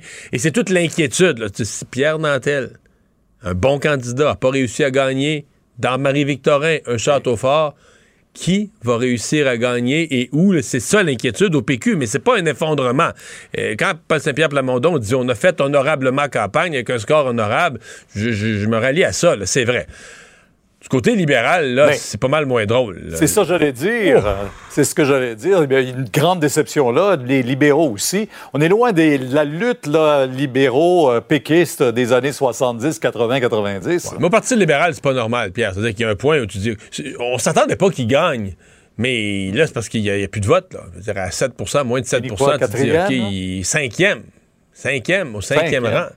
Donc là, tu dis, que- OK, qu'est-ce qui se passe au Parti libéral? Le message, véri- véritablement, le, message passe plus, est plus entendu. Euh, même la machine organisationnelle, toutes les questions sont posées. Euh, c'est évident qu'il y a de l'inquiétude au caucus, qu'il y a de l'inquiétude dans le parti. Puis là, imaginez, euh, imaginez, Pierre, les gens qui ont donné le- qui ont donné un peu leur parole à Mme Anglade ou à son entourage au cours des dernières semaines. Ils disent, ouais, je pense que je vais me présenter pour le Parti libéral dans tel comté ou peu importe. Ces gens-là ont regardé ça hier soir. Aujourd'hui, là, aujourd'hui, dans leur entourage, à leur bureau, dans leur milieu de travail, à qui les gens. Ouais, ouais, je pense que je me présenter libéral. Les gens, t'es. T'es- T'es-tu bien sûr? Pense-y deux fois. T'as-tu bien regardé tes affaires? C'est tout ça, l'incertitude avec, avec laquelle Mme Anglade doit se faire rassurante. Mais tu peux pas te faire rassurante juste. Il faut qu'au Parti libéral, il y ait une espèce d'électrochoc là, euh, qui, qui découle de cette, euh, de cette élection-là. Euh, Québec solidaire s'en sort pas pire parce que on parle pas d'eux, tu sais, dans l'analyse, on parle très peu d'eux. C'est tellement terrible pour les libéraux, déception au PQ. Ils ont quand même perdu pour un parti qui se dit en croissance dans un comté qui leur est naturellement très favorable. Et ça, il faut le dire. là. Le vieux Longueuil, il y a de la gauche en masse. là, ils ont eu 22% à la dernière élection. Passe de, de- de 22 à 14. Donc, c'est quand même gros. Pour un parti qui est supposé être en croissance, Ben, euh, c'est une grosse baisse quand même. là. Il y a le Parti conservateur d'Éric Duhem, quand même, qui a fait Ouais. bonne figure, malgré tout, là, dans les de- circonstances. Mais La note de passage. Oui, mais, mais est-ce que justement, c'est pas ce qui inspire le gouvernement à Québec euh, de maintenir cette idée des, de, de deux tunnels? Maintenant, parce qu'on parle plus juste euh, d'un tunnel. On est en train de revoir ce plan-là, mais on veut satisfaire tout le monde, autant la rive sud que Québec. Exactement. On parle, le, le- le mot semble-t-il, un concept bitube. là. Donc, deux tubes, deux tunnels, plus petits, évidemment. Euh, J'ai hâte de voir les coûts. Là. On sait tous... Parce que là, le gouvernement a commencé à faire des rencontres et c'est à travers tout ça que ça a coulé. Euh, mais euh, j'ai euh, j'ai très hâte de voir jusqu'à quel point les coûts vont être inférieurs. Il y aura moins de voies aussi. Là. Ce sera plus le plus gros tunnel au monde, on un projet plus voies modeste. Ouais, on parle de réduction du nombre de voix, exactement. Ça, c'est ce qui coule. Donc, on en saura plus. Euh, Monsieur Legault a dit j'ai hâte de vous présenter notre nouveau projet, etc. Donc, on va voir euh, de quelle façon on, on présente ça. Qu'est-ce que ça signifiera aussi? Parce que si on a moins de voix, peut-être que les voies dédiées au transport en commun ne seraient plus complètement dédiées, seraient euh, dédiées partiellement au transport, euh, au transport collectif. Donc, il y a plusieurs questions sur le nouveau projet. Mais, bon, je pense que l'autre projet, il était, était plus vendable à cause des coûts. Pharaonique, euh, effectivement. Ouais, c'est le mot qui était Mario, devenu merci, populaire, On vous écoute demain. Et vraiment pas. Merci, on vous Au revoir. écoute demain dès 10h sur LCN. Au revoir. Alors, Alexandre, euh, qu'est-ce qu'on surveille dans les prochaines heures? Ben, certainement une conférence de presse attendue là, du directeur de la santé publique demain. Hein? Ouais, demain, 13h, point de presse du docteur Boileau, et ça survient à un moment où les hospitalisations sont en forte hausse. Aujourd'hui, on annonçait 145 hospitalisations de plus. Et euh, demain, on risque de passer au-dessus de la barre des 2000. Euh, C'était pas cette tendance-là du tout, Mario, là, dans les dernières semaines. Le vent tournait assez rapidement avec euh, BA.2. Hein? Oui, exactement. Et donc là, euh, c'est. euh, on pense toujours pas qu'on va arriver à remettre des, des mesures restrictives, fermetures et autres. On s'était exclu de ça. Est-ce qu'on peut rien faire du tout ou minimalement passer des messages un peu plus vifs à la population sur le fait que là, il faut vraiment faire attention, minimalement que les gens qui sont positifs, parce qu'on semble même avoir des problèmes avec ça, là, des gens qui sont testés positifs, mais qui sont un peu vite à revenir là, sur, la, sur la place publique avec mais eu- encore des symptômes. Mais il y a eu tellement de confusion, Mario. Souviens-toi, Ah, dans le temps sais, des fêtes, sais, là, on sais. disait cinq jours, après cinq jours, il n'y a pas de problème. Je l'ai fait, moi, le test, Mario. tu sais. Euh, cinquième jour, là, je te confirme que j'avais encore deux belles barres sur mon test rapide. Sixième jour, septième jour, huitième jour, allé au neuvième jour.